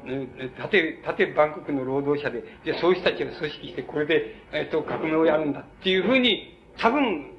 この考えるだろうと思うわけです。つまり、規制の左翼っていうのはそう考えると思うんです。しかし、僕はそう思わないんです。つまり、そうやると、あの、嘘になっちゃうんです。一面、つまり、なぜ来るのかって言ったら、低い給料で肉体労働しても、やっぱりここで一月働くと、故郷では、えー、あの、こう、なんか一年間住ん暮らせんだよっていうのがあるから、働きに来てんだから、それは非常に重要なことなので、僕だったら、あの、僕だったらっていうのはおかしいですけど、そうしてくれないですけどね、僕なんか。あつまり、僕だったら要するに一種の、なんて言いますかね、あの、まあ、要するに、厚生年金手帳とかなんとかと同じで、えっ、ー、と、一種の、なんていうの、外国人贈与手帳とかいう、そういう手帳を作って、この手帳を持っていくと、ちゃんと、えー、こう、月々年金くれて、その格差を解消してくれるんだ、みたいな、そういうことをやると思う。それから、世界的な規模で言えば、アジア、アフリカが要する。に平坦地基地か農産物の基地を、全世界の農産物を、の基地になり、それから第三に先進国、つまりアメリカとかフランスとか日本とかそういうのはさ、いい気持ちになって、やっぱり、あの、手を汚さないで儲けてっていうふうに、あの、なっていくっていうふうになるだろうと思います。この、これをどうする。んだって、これは、要するに、あの、従来規制のサイクルって、これ、そういうのから言う、そういうような帝国主義で最悪作してんだって、こういうふうに言って、それでどうすんだお前はっていうふうに言ったらどうしようもない、ないからソ連なんか潰れちゃったんですよ。つまり嘘ついて、嘘になった潰れちゃった。要するにそうじゃない。だから僕はそうじゃなくて、要するに価値概念を拡張する以外ないんだ。価値概念を拡張、つまり贈与する以外ないんだっていう、ないだろうなっていうふうに僕は思います。あの、贈与交換っていうことを、あの、こう、価値交換の中に入れていくっていう以外に、つまり、先進社会は、あの、そういうふうにして、贈与していくっていうふうにする以外ないだろうなと思うわけで、現在でももちろん、あの、日本でもアメリカでも、あの、フランスでもいいですけど、そういう先進国が、例えばアフリカとか、アフリカの国とかアジアの国に、あの、たくさんお金をその支出しています。で、支出してると、これは民間からも支出してる、政府も支出してます。そうすると、要するに帝国主義的侵略だから、侵略でもう経済的に抑えてるんだという見方ももちろんできますけども、逆から言うと、要するに、その返せる、返してもらえる当ては全然ないわけですよ。ないんですよ。つまり、どうしてかってそういう国の、あの、その、年間 GNP よりも、か、借りた金の方がずっと多いわけですからね。もう返せるわけがないから、今だって返せると思って貸してるわけじゃないんですよ。あの、ない、ないんだけど、一応その貸してるっていう形になってるんですよ。だから、だけどそうじゃなくて、くれちゃうんだって、あの、価値観として、これは贈与するんだって、贈与していくかな、そこで何とかして、こう、格差を解消するんだっていう考え方を取る以外に、僕はないだろうなと思います。僕は取らないですね。つまり、あの、日本のお金とか先進国のお金が、あの、大産学とかアフリカに、こう、アフあの、行ってとか、あの、民間の金が行ってとかっていうふうに、そうすると、これは全部帝国主義的侵略だっていう観点ももちろん、旧来の左翼の観点からするとあり得るんだけど、だけど僕はその考えを取りませんね。あの、その考えはダメだっていうことと思いますね。そうじゃなくて、そそれよりももう、返し、返してもらおうと思うなっていうこと、つまり、思わないところの価値概念でもって、その、そういう格差を解消するっていうやり方をする以外ないっていうふうに、僕はそう考えます。国内でもそう考えます。第三国の肉体労働者で安い賃金で働いてる人たちも、それは必要があるからやってきて必要があったら働いてるんですから、だから、なんか一種の、なんて言いますか、なんか、なんか外国人労働者手帳みたいのを作って、なんとかしてそ、その、それを持っていけば、要するに年金のようにあれをくれるんだっていうのは、そういうあれを作って何とかしてその格差を解消するっていうやり方を僕なら取ると思いますね。僕だったら、要するに、おめら一番仮想の労働者で、あれだからこれを団結して、その、えっと、あの、この、この社会をあれしようっていうふうに、そういうふうに僕はそういうやり方を取りませんね。僕だったら。僕だったら、もう増与しろとか、そういうこう年金手帳みたいなの作って、それで格差を解消しようみたいな、僕だったらそういうやり方を取りますね。つまり、今まで、レーニン以来、以降、要するにロシアで失敗したことを、で、他の国でも失敗して、他の社会主義国でも失敗しているようなことをまたやることはないのでね、そんな、そういうのはダメだと思いますね。そういう、いろんなことで、そういうことが、あの、僕は言えるわけです、そういうことを言いやすいです。大学、あ、いけね、あの、えっ、ー、と、笠原さんもそうですけど、管立大学の先生で、そういうことのマルクス主義、経済学生、そういうことを言ったやつがいるわけですよ。で、言ったやつが、それはちょうどさ、あの、お前、お前、給料、お前給料もらって、あの、なんか、ジャーナリズムでいろんなこと書いたりして、給料、給料もらって、その給料もらってあげくジャーナリズムで何か書いて、チャラチャラしてるけど、お前は税金、俺たちの税金を搾取してんだぞってお前言われたらどうだって、こういう、こういうことなんですね。したら、それ嘘じゃないんですよ。それだって嘘じゃないんですよ。確かに、要するにあいつらは、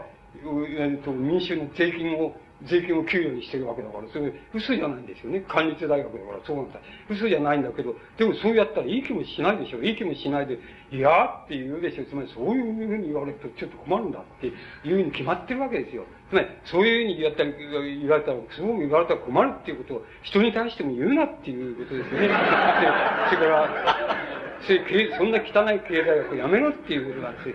で、で経済学のよせっていう、それ嘘だからよせっていうことなんですよ。だけど、自分は平気でそういうことを、つまり、あの、官立大学でさ、要するに民衆の税金から集めた給与をもらってるくせにして、それで、もらって、なんか、別でかなんか書くとすから原稿料入ってまたもらってきて、そういうことしてるくせにして、それで、世界的なことで言うとさ、マルクス主義経済学だから、帝国主義は搾取して、その、後進国に搾取しているって言わないで済まないもんだから、そう言ってるけど、そんなことは自分に振り返ってみればすぐわかるわけで。あの、嘘じゃないですよ。嘘じゃない。確かにそうですよ。嘘じゃないけどね。つまりこっちも儲けてるし、儲けてるっていう、まあ、民間から行けば儲けてる政府はそうはいかないけど、儲けてるわけだから、嘘じゃないことは確かだけども、しかし同時にそれは寄与していることでもあるわけですし、また借金は返してもらってないから、まあ、永久に返してもらわないかもしれないっていうこと、パーになっちゃうかもしれないよっていうことになってるわけ。だったら僕だったら、やっぱりそれは贈与っていう問題を、ね、非常にあからさまに問題として打ち出してね、それでそれは解決するっていうやり方を取ると、僕は、あの、そう思いますね。僕の、要するに考え方はそうですね。はい。はい、えー、管立大学でなって幸いです。えー、ちょっと、もうちょっとだけ、えー、この類似した問題、これ簡単にお願いしたいんですが、米油が工場労働をしたことの意味を身体を通じた思想の進化という方法と捉えたらどうでしょうかそうすると工場労働が単なるエピソードとは考えられない。重要な意味を持つのではないか。宗教思想を考える場合、身体という体ですね、景気を抜きにはできないのではないか。重力という言葉にもそれを感じますが。ということと、ちょっと違うんですが、あ自立という問題ですが、思想にも政治にも圧倒的な力を持っていたスターリニズムやナチスに取られることなく、米医はドイツの政治状況を分析した。その分析は現在にも生きた言葉としてある。自立するとは奇妙な情熱を持つ人間集団や政治的マヌーバーの言葉が密集する中でも、自分の課題を白い紙と鉛筆を持って考えようとする意思であると、私は解釈しているのですが、石本さんの意見を伺いたい。というような、あるいは地方集権から中央集権から地方分権についてどう思われますかっていうのがある。まあ、適当にお答えください。えー、あんまり時間がだんだんする。あと、宗教の問題がありますので、よろしく。あ、あの、自立っていうことで、今、あの、言われたことは、大変立派な言い方で、まあ、僕が言うよりもずっと立派な言い方、えー、だと思います。それで、あの、えっ、ー、と、工作っていうのはあるわけです。つまりそういうことは全部分かってるわけです。つまり、日本っても、誰が最初にそうすればいいのって言ったら、それは一応は、やっぱり、組織されてる、つまり労働組合を作ってる組織されてる労働者が、そうすればいいんです。それでどうすればいいかって簡単なことで、要するに、あの、あらゆる公的な政党に属しているいる人間が、労働組合に足り得ないっていう規定を持った労働組合を作ればいいわけです。で、作れば、まずそこから始まるっていうふうに僕は思います。だけど、今の労働組合、労働運動って見ればわかるえっと、総評、元の、元総評より連合のまあまあまあ、まだましだよっていうふうになってるけど、連合っていうのは何を考えてるかってね、要するに、緩くすることだを考えてるわけで、つまり、スターリン主義って言いましょうか、それそれの、緩める、水を進めることばっかり考えてるんですけど、要するに、共産党、あれだったの社会党で、社会党を支援してたのを今度は民社党支援的なものを支援するみたいな。いつそういうの緩くしてるだけなんですよね。要するに、てめえたちは、要するに、あの、要するに、そんな、えー、公的な政党なんていうのはもう入ってるやつは全部労働組合員から、労働組合に足りないっていうような労働運動やってみろっていうふうに僕は思うわけですね。つまり、そういうのはないんですよ。あの、え、その連合なんてのはないんですよ。それ、それはダメです。自立してないんですよ。だけど、それが作れるようになったら、あの、大したもんですね。それで、それから、そこから始まると僕は思っています。それから、その、米友の工場体験っていうんです確かに、米の思想にたくさんの寄与をしていると思いますけども、あの、僕はね、あの、あんまり、あれじゃないんですよ。つまり、米友っていうのは、要するに、頭と、頭しかない人ですから、あの、肉体は弱いし、あの、不器用だし、あの、頭しかない人ですから、それはもうそういう人は頭を、うん、の、巨大さを発揮すれば、それでいい、それでいいんだっていうふうに僕は思います。わざわざそういう人が、あの、肉体労働をするために、あの、工場体験をするっていう発想は、僕は、だったら、それよせよせっていう、それはよした方がいいんだっていうふうに言うと思いますね。それ、それは僕は、米軍の特徴でもあります。それから、日本で言えばその、宮沢賢治なんかもそうなんですよね。あの、別にインテリで体弱いくせにして、あの、自分で、あの、あの、畑を、で、耕してして、父親の、えー、残したその小小屋をさ、あれして、その、そこのところで畑を耕したりしてさ、それでまた病気になってって、つまり、あの、何の、何の意味もないよ、それはって、そんなことはしなくていいんだよってあの、それは童話を、立派な童話をたくさん書いてくれた方がずっといいわけですよ。だから、だけども、なんかご、ご、ご当人たちはもう、やみがたいものがあってそうしてると思います。それは、それは止めることはできないけれども、あの、それは普遍化することはできないですね。あの、できないです。米友の考え方も普遍化することはできない。で、みんなそうしろっていうこともできないんですね。それで、あの、そうしようっていうふうに言っちゃうと、やっぱり、スターリン主義、つまり毛沢東主義みたいになっちゃうんですよ。つまり、下方って言いましょうかね、農戦ってあれしろとかってこうなっちゃう。僕らも戦争中、あのあのね、軍隊、軍務から言われて、それで工場行きましたけど、そういうこと、ファッシズムかスターリニズムかになっちゃうのやり方と同じになっちゃうんですよ。それで、宮崎賢治だって、その、なんて言いますか、つまり、君、あの、君たちがその、えー、ね、いろいろあるじゃないですか。つまり、宮崎賢治の詩見ると、あの、テニスをやりながら、その、あの、教えるその学校の先生から教わる学問なんか身につきゃしねえんだって、それで、それよりは、君たちが要するに畑を耕して、その土をこねてとかって言って、そうやって身をもって刻んでいく、そういう学問が本当の学問なんだみたいな詩がありますけど、それは嘘だと思いますよ。つまり、学問なんていうのは、テニスをして、しながらやろうとね、あの、カップルを踊りながらやろうと、そういう教え、教えようと、それを教えたことだけは受け取ればいいいいのでね、学問の自由っていうのはそういうもんだと思いますから、僕はそれは、あの、そこ、それに価値観をつけたらいけないと思いますね。それで、僕だったら、いや、それは違うよっていうふうに、宮沢賢治のそこが一番苦しいとこだと思いますね。あの、息苦しいとこだと思います。僕だったら、それは、そこまでは普遍化できないよっていうふうに思いますね。あの、それ、それが大体僕がの考え方はい、ありがとうございました。えー、それじゃあ、続いてですね、宗教関係に移りたいと思いますが、えー、いくつか読みます。米友の神学思想についてのお話、非常に興味深く聞かせていただきました。私にとっても切実な問題です。最後に話された修練する一点、無名の世界は、吉本さんの二重否定の論理によってどれほど理解を助けられたかもかしれません。私自身も神の恩寵は認識の問題として捉えています。自我が自我を逆照射するとき、それは普遍の世界へと通じる道を予感させます。そしてなおもその認識の実、知恵の実を食べた現在としての否定の中にキリストが死んでいったということにおいて初めて恩寵と呼ぶ新約の世界が生まれたということなのではないでしょうか。また吉本さんの話の中に米油の重力についての概念は物質性安定性、死と密接であることを思わせます。ということは、あマルクスの価値物と米油の価値は価値物を包含しつつ、う超えた概念と言えるのではないでしょう。ちょっとわかりにくいですが、そういうご質問。それから、シモール・ベイユのお話を聞いて、キルゲゴールの思想との関連を考えたと。キルゲゴールにも絶望し、死の中から神を見ようとしました。あ吉本氏の最後での第9のところとは神であると考えます。聖書の詩篇に愚かなる者は神などいないという、このところから中世のアンセルムス、近代の、近代のカールバルトなどの神学者は神の存在証明をしています。しかし人間の考えでは神を語ることは不可能であります。晩年の米医はこの神と出会い、神の存在証明を試みようとしたと考えますが、いかがでしょうか？とかですね、えー、キリスト教のに関する捉え方がユングの呼ぶ記、ヨハネの目次録の捉え方を、と、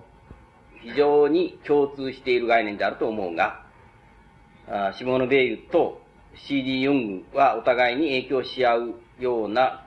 話、ことがあったのか、シモーヌがベイはあ呼ぶ記についてもっと詳しく話しておれば、それが知りたいです。えちょっとそのあたりでいかがですか？いや、あの、いや、今のご質問がご質問、えー、とは言えなくて、僕よりもずっと立派な人のような気がします。僕は、の、ただ、拝聴している。えー、それ以外にあんまりないくらい立派な考え方じゃないんでしょうか。で、あの、僕が、あの、米友が第級のそのメメール領域っていうことを考える、その考え方に、あの、惹かれるのはやっぱりあれなんですね、あの、あの、わかりやすく言えば、その、なんて言いますか、あの、党派で、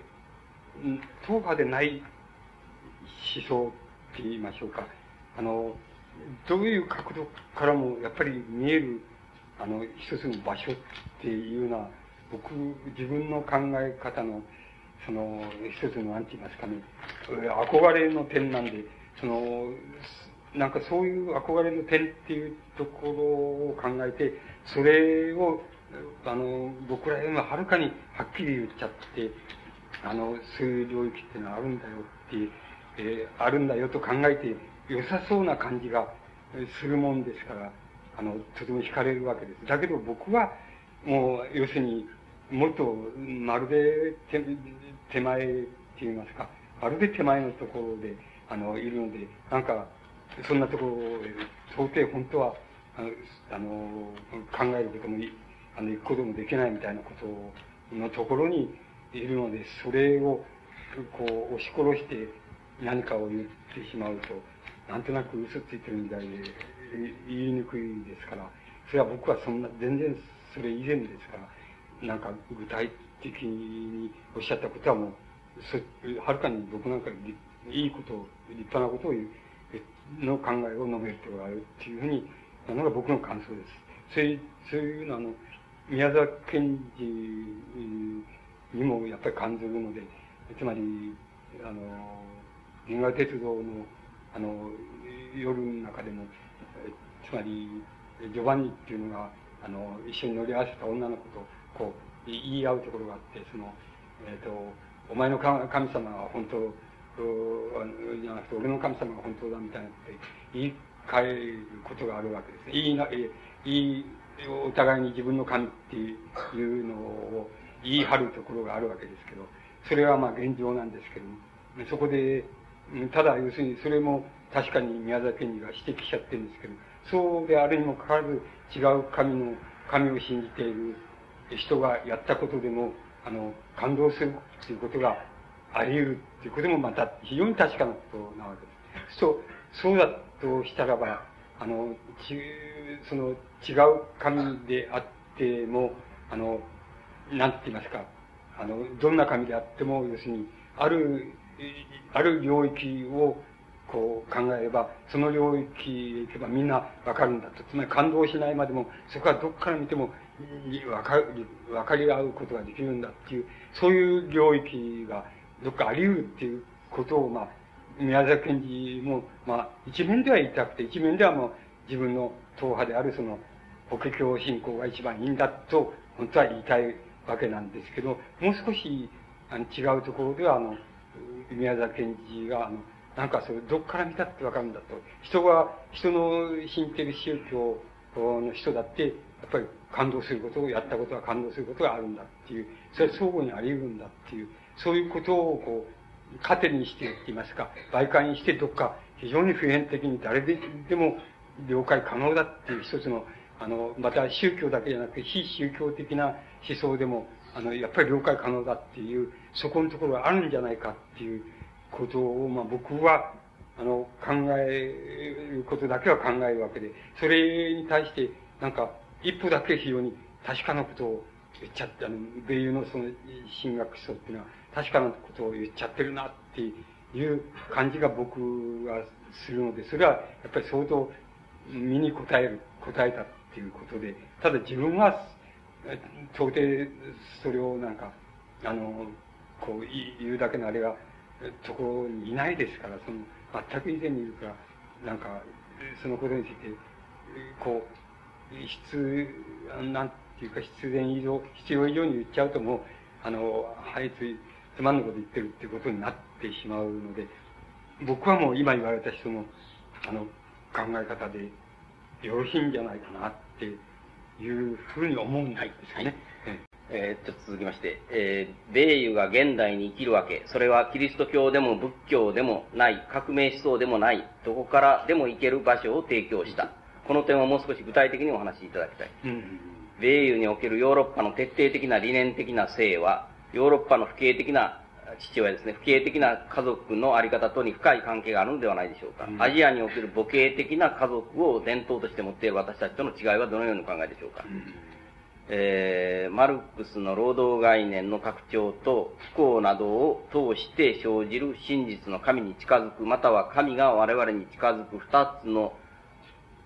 なんでしょうね、えー、領域でしょうか。二つの、なんとかの関係についてどのように考えますか？えー、はい。あの、その不景的な社会、ヨーロッパの不景的な社会だから、あの、米の考え方、不景的なとこあるんじゃないかっていうのは、僕も、あの、感じることあるんです。例えば、米がこういうこと言ってるんで、これはちょっと僕には、ちょっとわかんないなと思う。つまり、米が非常に頭、あの、痛い、頭痛っていうのは持病ですから、で、うんと頭が痛くなると、その相手の自分と同じ頭が痛い箇所をぶん殴ってやりたくなっちゃうんだっていうことを、いう言い方をしているところがあります。つまり、痛みっていうので、あ相手の同じとこぶん殴ってやりたいみたいなところがあるんだっていうことを言っているところがあります。それはちょっと僕はが、合点がいかない考え方なんて、本当はよくわかんないって、それは多分不景的なところなんじゃないかなって、不景的な考え方のなんかなんていうか、潔さっていう、じゃないかなっていうふうに思うわけです。つまり、僕が仮に相手のそこをぶん殴りたくなっちゃったという、そういう自分が痛くなったとして、相手の、相手も俺と同じぐらい痛く、痛いといいなと思っちゃうことがあるかっていうのは、正直に言ってそれはあんまりないんですよ、僕は。ないんです。それ、それは、あの、つまり、すぐ、例えば、それ、それじゃ瞬間的にもないかって言われると、それはちょっと怪しくなってきて、瞬間的には、あの、あるかもしれないけど、それはすぐ消えちゃうっていう程度のものなんです。だけど、例えばその瞬間を生かしたとして、そういう考え方ってのを自分が、いけねって、あ、こういう考え方していけねえんだっていうすぐ、次の瞬間に思って、なぜいけないのかっていうふうに言うと、やっぱりそれはちょっと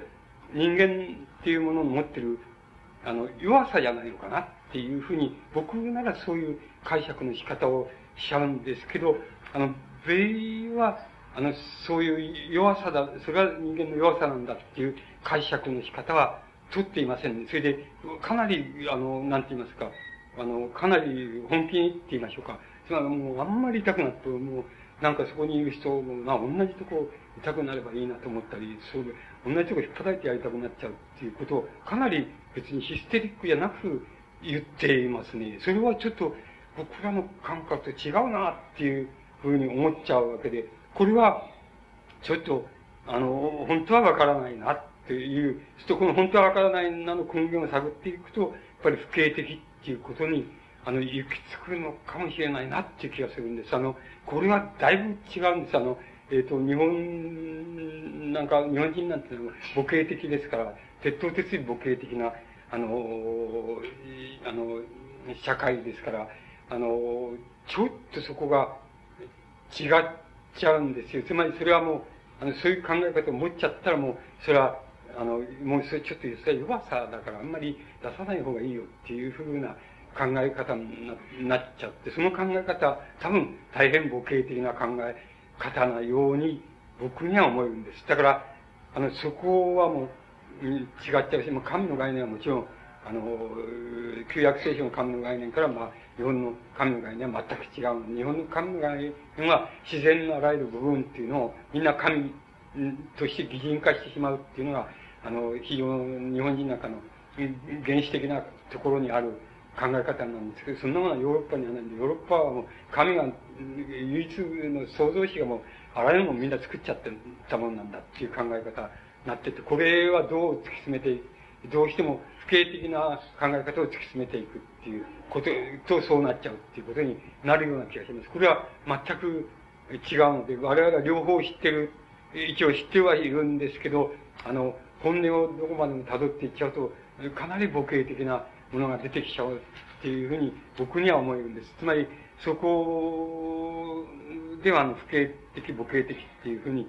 あの、言えそうな気がして、特に僕はこう数年間はそう、そうですね、あの、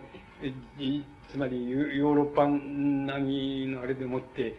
あの、今までは割合に、えっ、ー、と、ヨーロッパ人に翻訳した、あの、書物を、あの、そういうつもりで読んで、自分がヨーロッパ人になりきったようなつもりで読んでんだけど、読んでたけれども、こう数年はそうじゃなくて、途中で親っていうことになっちゃって、俺はやられてる方だぜっていう、あの、方法の人間らしいぞとかっていうふうになんか感覚的になっちゃうとこあって、で、近頃ではそういう、僕もそういう差っていうのが、あの、ちょっと気になってしょうがないふうに、あの、なってるところがあるから、多分、そこじゃないんでしょうか。それで、あの、あの、不幸っていうことと、あの、労働っていうことですけど、あの、あの、米友は、そこは非常に繋がっているので、米友は不幸を介してとか、痛みを介して、苦痛を介してっていうふうに、神に繋がるっていうような言い方を、あるいは宇宙に繋がるみたいなことを言いますけれども、その場合の不幸に、労働っていうのは別な意味合いでね、あの、不幸の極限だと考えてるわけです。それからもう一つは、あの不幸の、え労働っていうのはその日その日の、あの死、死と同じだ、なんだっていう。つまり、その日その日の労働、労働っていうのは死と同じなんだっていう。死ぬことと同じなんだっていうことも言ってるわけです。ですから、多分不幸、不幸っていうことと労働っていうことを、あの、本当は、米イはあの、一緒にしているところがあります、あると思います。あの、労働は不幸なんだとか、労働は死なんだって、その日の日の死なんだっていう考え方を取ってると思います。その考え方のつなげ方が多分、あの、マルクスの対照的行為を労働、労働と言うんだっていう考え方と、あの、米ユの考え方、労働についての晩年の考え方が、こう、つながっちゃう場合の、つなげられる場合の、そのつながりを、の役目を果たしてんだと思います。あの、労働イコール死ないしは、あの、不幸の極まれるものっていう、だけどもこれが、要するに人間の霊的な生活っていうふうに言ってますけど、精神的な生活の中心なんだっていうのが、米ユの考え方なんじゃないでしょうか。そこで繋がっちゃうところがあると思い、思い、僕は思いますけれども。そんなところ。はいはい。えっと、あの、米ユの家族の宗教宗派について教えてくださいっていうのは、これはあの、米ユの家族っていうのはユダヤ人ですけれども、宗教人じゃないですね。すねはい。以上。えー、次。えー、他者、これはちょっと今までと違った分野ですが、他者、状況に対して働きかけなければ自己は存在しなくなるという考え方と、すでに自分は存在しているという矛盾についてどう考えますこれはちょっと哲学一般的な考えですが、えー、お話の最後にあった普遍理念の領域に関連して馬体優に触れていただければ幸いであると。ギリシャ悲劇のテーマを労働者へ語りかけるという行為がありましたが、米医はギリシャ悲劇を通して何を語ろうとしたのか展開してください。えー、えー、ちょっとその辺で、もうちょっとありますが、はい。よろしいですか？その一番最後のところで言いますと、米医は、あの、えっ、ー、と、ギリシャ、あの、神話、ギリシャ哲学、あの、ギリシャ文学って、古典文学の、ある意味で専門家だと思います。あの、専門家であると思います。それで、え、米は、は、だから、ギリシャ神話ないしはギリシャ、あの、文学って、ギリシャ劇ですけども、古典劇ですけども、古典劇っていうのから何を、何を取ったのかっていうことに、あの、なると思います。で、あの、ベイはギリシャ古典劇やらギリシャ神話っていうのを、あの、キリスト教的な言い換えをしてるところがあります。全部キリスト教的な言い換えを、あの、しちゃってる、しちゃっているところがあります。それは嘘でしょうかつまり解釈の問題ですけど、解釈としてみんなあの、ギリシャ神話の世界をキリスト教的な、あの、解釈の仕方に変えちゃってるそういうやり方をしているところがあります。それはまあ、一つなんですけど、あの、ギリシャ神話から何を取ってきたのかっていうと、一種の、あの、なんて言いますか、あの、あの、近親のドラマ性と言いましょうか。つまり、あの、近親のドラマ性ってのは一体何なのかって言えば、それはあの、えっ、ー、と、なんて言いますか、あの、権力の一番あの、露骨で一番、なんて言いますか、あの、はっきりした現れ方っていうのが、謹慎の中に現れるっていう考え方があると思います。ですから、ギリシャ神話を、あの、そういうふうに、えー、読んでると思います。つまり、えっ、ー、と、それで、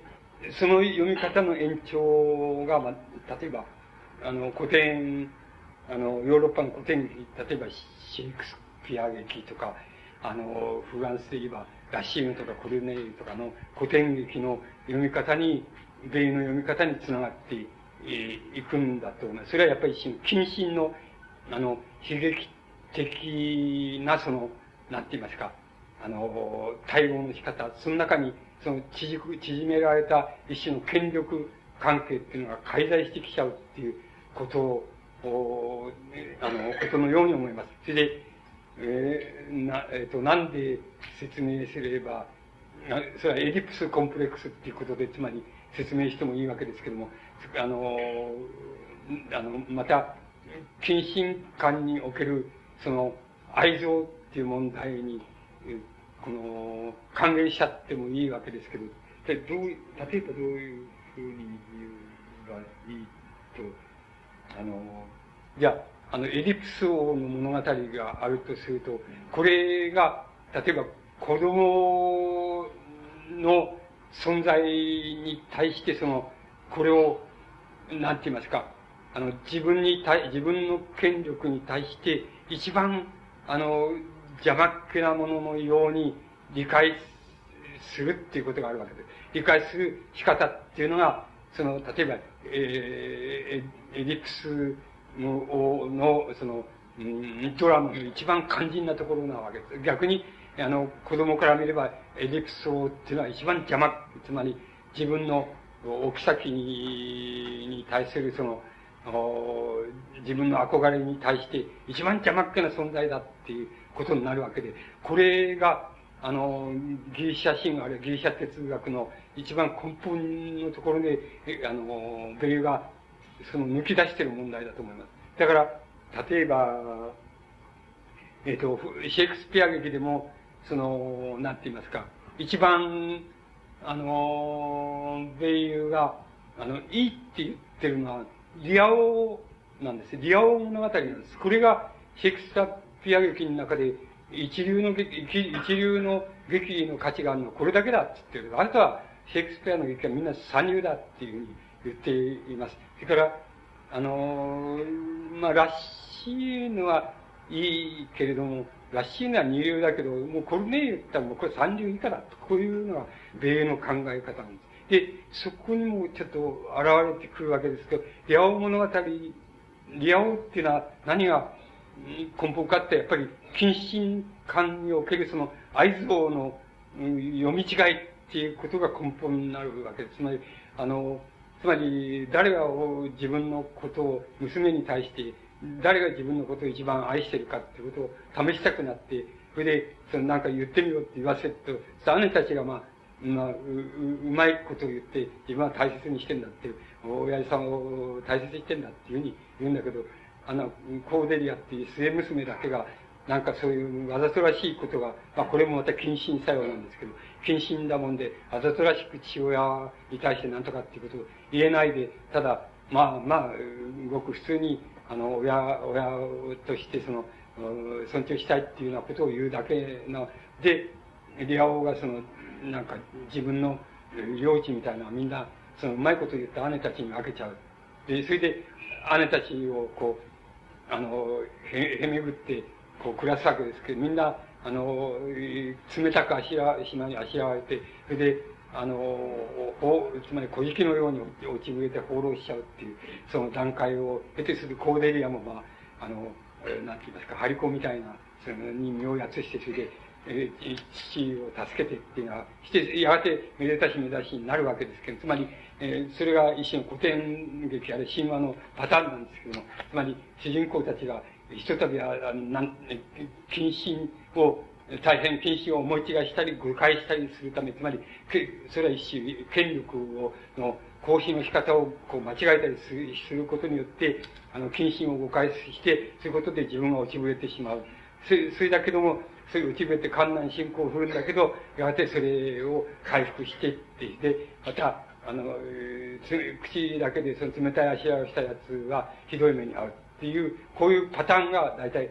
古典劇、あるいは古典神話の一つの典型的なパターンになるわけですけど、あの、米ユが尊重していいたのはそういう面で、つまり、何の面かってって、やっぱり権力っていうものは、どういう働かせ方するかなっていう、働き方するかなっていうことを、あの、ギリシャ劇を通じて、あの、こう、なんて言いますか、こう、まあ、知識としてとか、教養としてとか、あるいは思い当たる問題として、あの、それは労働者に、その、あの、分かってもらいたいみたいなモチーフが僕はあったんだと思います。それを、それを返しないと、近親の像とか愛憎とか誤解とか、それを返しないと、あの、権力の問題っていうのは、ただ権力一般の問題として、あの、考えちゃうと、あの、あんまりうまく入あの、労働者に入っていかないっていうことが、あの、ありますから、やっぱりそこのところで自分の専門として得意とする、あの、ギリシャ劇を、あの、優しく言い直して、それで、あの、こう、なんか、チラシみたいなものを作って、それを、読んでもらうみたいなことをしたんだっていうふうに、まあ、僕はそういうことじゃないのかなっていう解釈を取ります。はいはい、えっと、もう、最後ですが、あごく個人的に吉本さんの米ユへの傾斜、系統かな。そのモチーフは何でしょうか？最後の無名、匿名の領域というのは大衆の無名性としての日々の営みというあの思想でもあるのでしょうか？とかですね、普遍的宗教への接近の方策はいかんとかですね、人間現在地上に存在するのは進化論であるとお考えでしょうか？とも、というような妙な、妙失礼。いかがでしょうか？いや、あの、僕、米友に、あの、引っかかってっていうのは、あの、関心を持ってっていうのは、要するに、あの、宮沢賢治の場合でも同じですし、あの、まあ、親鸞の場合も同じなんですけれども、あの、なんていうんですかね、あの、好き嫌いで簡単に言ってしまえば、あの、宗教的思想っていうのは、あの、あるいは宗教に修練していくような、え思想ですね。それでいて、あの、宗教っていう一般的な概念をどっかで壊してるって言いますか、どっかで壊れているって言いましょうか。そういう、あの、こう、思想に対して、あの、好みとして、それが好きなんだっていうことがあると思います。あの、えっ、ー、と、なんて言いますか、あの、え宗教的な信仰っていうものと、宗教に対する不信っていうようなものとが、ちょうど、あの、こう、境目を、境、境目を、あの、中心にその、背中合わせになってるみたいな、あの、そういう、あの、考え方のところが、あの、非常に関心、終身、関心が深いもんですから、あの、そういうことの一つだっていうふうに、あの、自分では思っています。で、なぜそこに終身が深いかっていうと、その、信仰、宗教的な、宗教に対する信仰と不信とがちょうど背中合わせになってるみたいなところっていうのが、ところを、なんか、あの、なんて言いますかね、掘り、こう手探りすると、なんか宗教的な思想だけじゃなくて、イデオロギー的な考え方、あるいは、あの、こう、理念的な考え方っていうのにも、なんか普遍性が通用する問題っていうのが、そこから開けていくんじゃないかっていうような、あの、考え方がありまして、あの、そういう思想に、あの、こう、僕は執着を持つもんですから、あ宮崎県にもそうです。そういう意味合いですけども、あの、米友もそうですし、あの、親鸞もそうですけど、あの、そういう、こう、なんか、境界領域って言いましょうか。あの、真と不信とが、こう、背中に合わせになった境界領域みたいなところに何かあるぞ、みたいなふうに思ってるっていうことがあるわけです。それから、だけれども、先ほど言いましたように、僕は全然そんなところに行っておりませんから、あの、一般に普通の人は普通の生活をするっていうことが、あの、してるっていうのが一番価値ある生き方なんだみたいな、あの、そういうことを、そういう意味合いの価値観っていうのは、米友が言うよりも、つまり第一級の人たちが、あの、切り開いている領域よりもっと手前にある領域のことを指しているので、米友が言ってる領域は第一級の人たちが、あの、開いている領域よりももっと彼方にあるって言いましょうか。それ、そのことを指していると思います。しかし、僕は要するに、ごく普通のっていう考えを持ってるってことで、全然、米友なんかの、あれとは全然、あの、違うことを指していると思います。だから、全然それは違うことで、一生同日には論じられないっていうふうに思います。それに、あの、なるんだと思います。あの、だから、それはもうちょっと、同じようなあれとしては論じられないんじゃないかなっていう感じを僕は持っています。あの、そこが、あの、僕らが、こう、うろうろしている領域と、それから非常に、あの、長い射程を取ったときに、あの、ちょっとそこは、かん、あの、こう、あれしてみたいなっていう、分かってみたいなっていう感じを持ってるっていうだけで、はい。あの、先ほど、よ、4時45分で終わらなければならないと言いましたけど、15分延長して5時で終わってよろしいということでありますので、ちょっとだけですが延長いたします。えー、っと、さっきの質問の中に普遍的宗教への接近の方策っていうのがあったんですが、最後になんか普遍的宗教みたいなことを、いや、米はですね、言ってるような感じがされたので、こういう質問だと思うんですが。あの、そうですね。はい。僕はもうすでに、あの、こう、第一級の歴史が残している第一級の人たちが、の、持ってる、持ってきた、それで、そそれを人類は、まあ、誰でもその、仰ぎ見ながら、それを模倣しながら、やってきたわけですけど、それの向こうにこう、なんか深い、深いその深淵淵を隔てて、その向こうに、本当は、本当の第一級の世界っていうのは、その向こうにあるんだ、みたいなことを言ってることはもう、米友がなんか、一種の神学を超えてちゃってっていうか、少なくともキリスト教的な、あの、神学を超えちゃったところを、あの、自分は考えたんだっていうふうに、あの、僕には思えるわけです。で、あの、僕らは、あの、モチーフはもう、とにかく、あの、散々、いろんな意味合いで党派的な、あの、思想、理念っていうものに、あの、もみ、もみくちゃにされながら、こう、あの、やってきて、それで、どうもこいつはダメなんじゃないかっていう感じっていうのを持って、それじゃダメだったら、それじゃ、あの、党派で、党派的でなくて、みんな、えー、あの、調和が取れて、はい、よろしいよろしいって、えー、つまり91%の中流の社会になったから、うん、だと思う社会になったから、これでももう大満足だっていうふうに言えばいいのかと、いや、それはちょっと違うねっていう、あの、そういう意味の調和っていうのを求めてるわけじゃない。あの、なんて言いますか、党派を求めてる、党派っていうのもダメだなっていううに、あの、党派思想ってダメだなって、結局ダメだなと思ったのと同じように、やっぱり一種の調和思想が、あの、自分は民衆の、民衆のために、あの、こういう法律を作ったんだとか、あの、民衆のためにこういう宗教を作ったんだとか、あの、民衆の解放のためにこういう、あの、政治運動をしてんだとかっていう、そういう、うあの、そういう問題じゃなくて、そういうものにはもみもみくちゃになっちゃったから、そういう問題じゃなくて、でも、あの、民衆が、あの、主人公であり得るっていう、あの、条件とその、なんて言いますか、理念っていうのはどういうものなんだっていうことは、絶えずやっぱり、あの、考え、こう考えるわけで、その、それを考える、考え方の中で、一種の普遍的な理念って言いますか、思想って言いますか、それが、あの、こう、可能だったらいいなって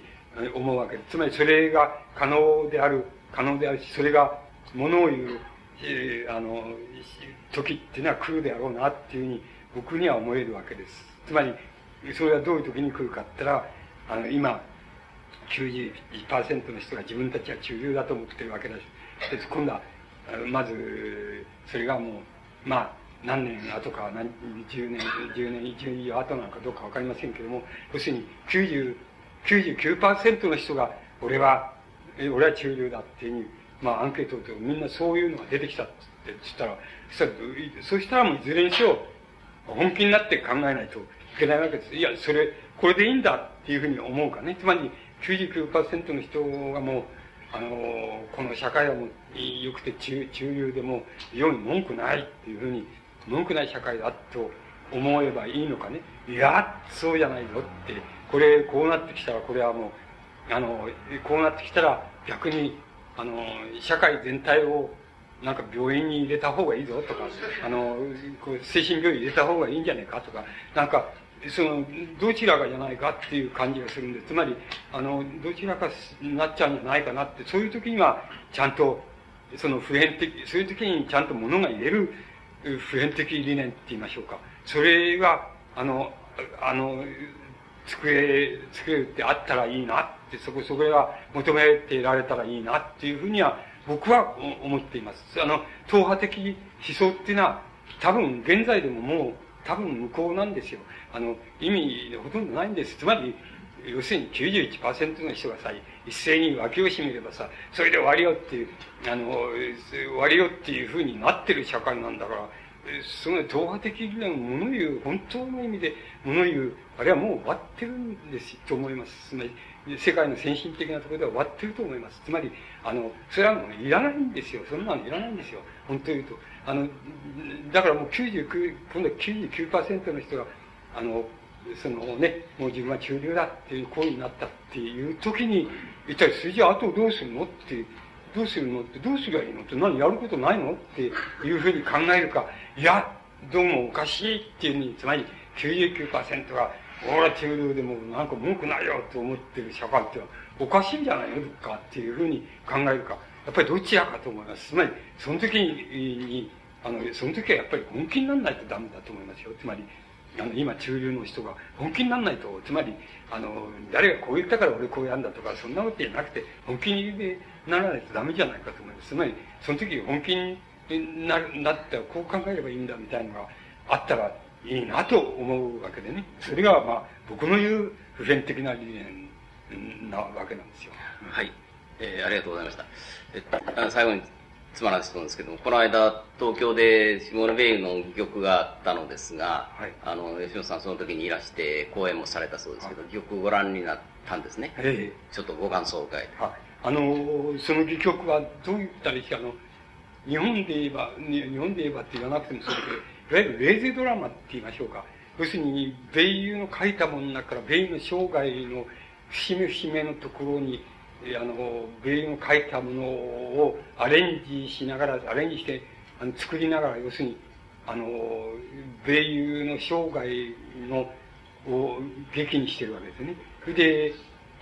してるわけです。だから、要するに言葉がわかんないと多分大変辛いわけですね。あの、動きでは全然わかんないわけです。だけれども、逆な意味で。通訳はなないわけですないんですあのつ、つけない方がいいだろうと思いますし、あの、えー、僕もいいんじゃないかって言って、要するに、向こうでは要するに言葉わかんないで、これが通用するかどうか、あの、非常に心細いで使うから、いや、ないない方がいいんじゃないですかとか言う。ただ僕もわかんないんだけど、あの、退屈はしなかったっていう、いうんあの、して、あの、そういう、わかる人がもいたでしょうから、わかる人にとっては相当、それは、あの、こう、米友の、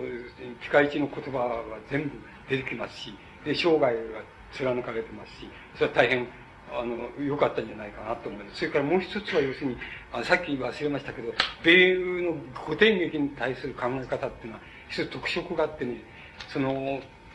劇っていうのは、ドラマっていうのは要するに、動きがねえ方がいいって言ってるんですよ。動きなんかねえ方がいいって言ってるんですよ。で、ない方がいいんだつったんってやるんでしょ？そうです。だから三人がつったって一人が米訳して、あとは、要するに、米の言葉の一種のアレンジをまた、一種注釈するっていう役割を二人はしてる。それだけ突っ立ったまんま、ほとんど突っ立ったままでやってるんですよね。そうすると、日本で言えば、脳ですね。能、能を見てるって脳ならもうちょっと動くのになと思うんですけど、そういう動きがない。脳、でも脳と同じで、脳だってあらかじめ読んでいかないと何言ってるのかわかんないですからね。あの、脳と同じような意味合いで、あれして、退屈はしないけど、本当は肝心なところは分かってないんだよなっていう思うことと、やっぱり、どう言ったらいいんでしょうね、その、えー、フランス人ってのはやるよなっていう、やるよなっていうふうに言ったらいいのか、ずうずしいと言ったらいいのか、やっぱりずうずしいよなって言って、つまり日本人だったらもう少し、なんとか工夫してくるのになんとかいうことになるわけですけどね。でも、あの、いや、やってましたね。あの、あの、だから、そういうやってるよなっていうのだけもちゃんと受け取れました。なんか、ロングランですって？いや、なんか向こうではロングランです、ね。ずっとやってるんですね。あの、日本で言って言葉わかる人は、やっぱりかなり、あれだと思うんですし、また、米軍の、あれ、忠実にね、あの、劇概念に忠実に、とにかく動きがない方がいいって言ってんだから、動かないんですよね、やって。もう言葉わかんないけど、もう、わーっと思って聞いてるわけで、やるよな、っていうのが、まあ、僕の感想ですね。ありがとうございます。えー、っと、あの、せっかく、質問出していただいたんですが、ちょっと取り上げなかった問題もありまして、その点ご容赦いただきたいと思います。えー、今日は、吉本さんから、吉本さんがいかにですね、深い思想家であるかということと、いかに偉大なアジテーターであるかというこ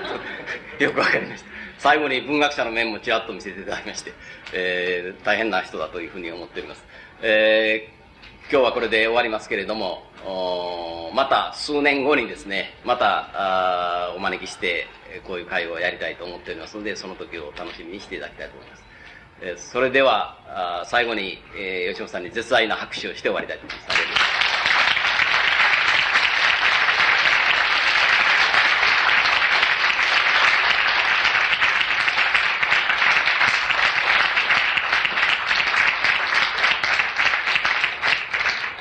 えー、ありがとうございました。終わります。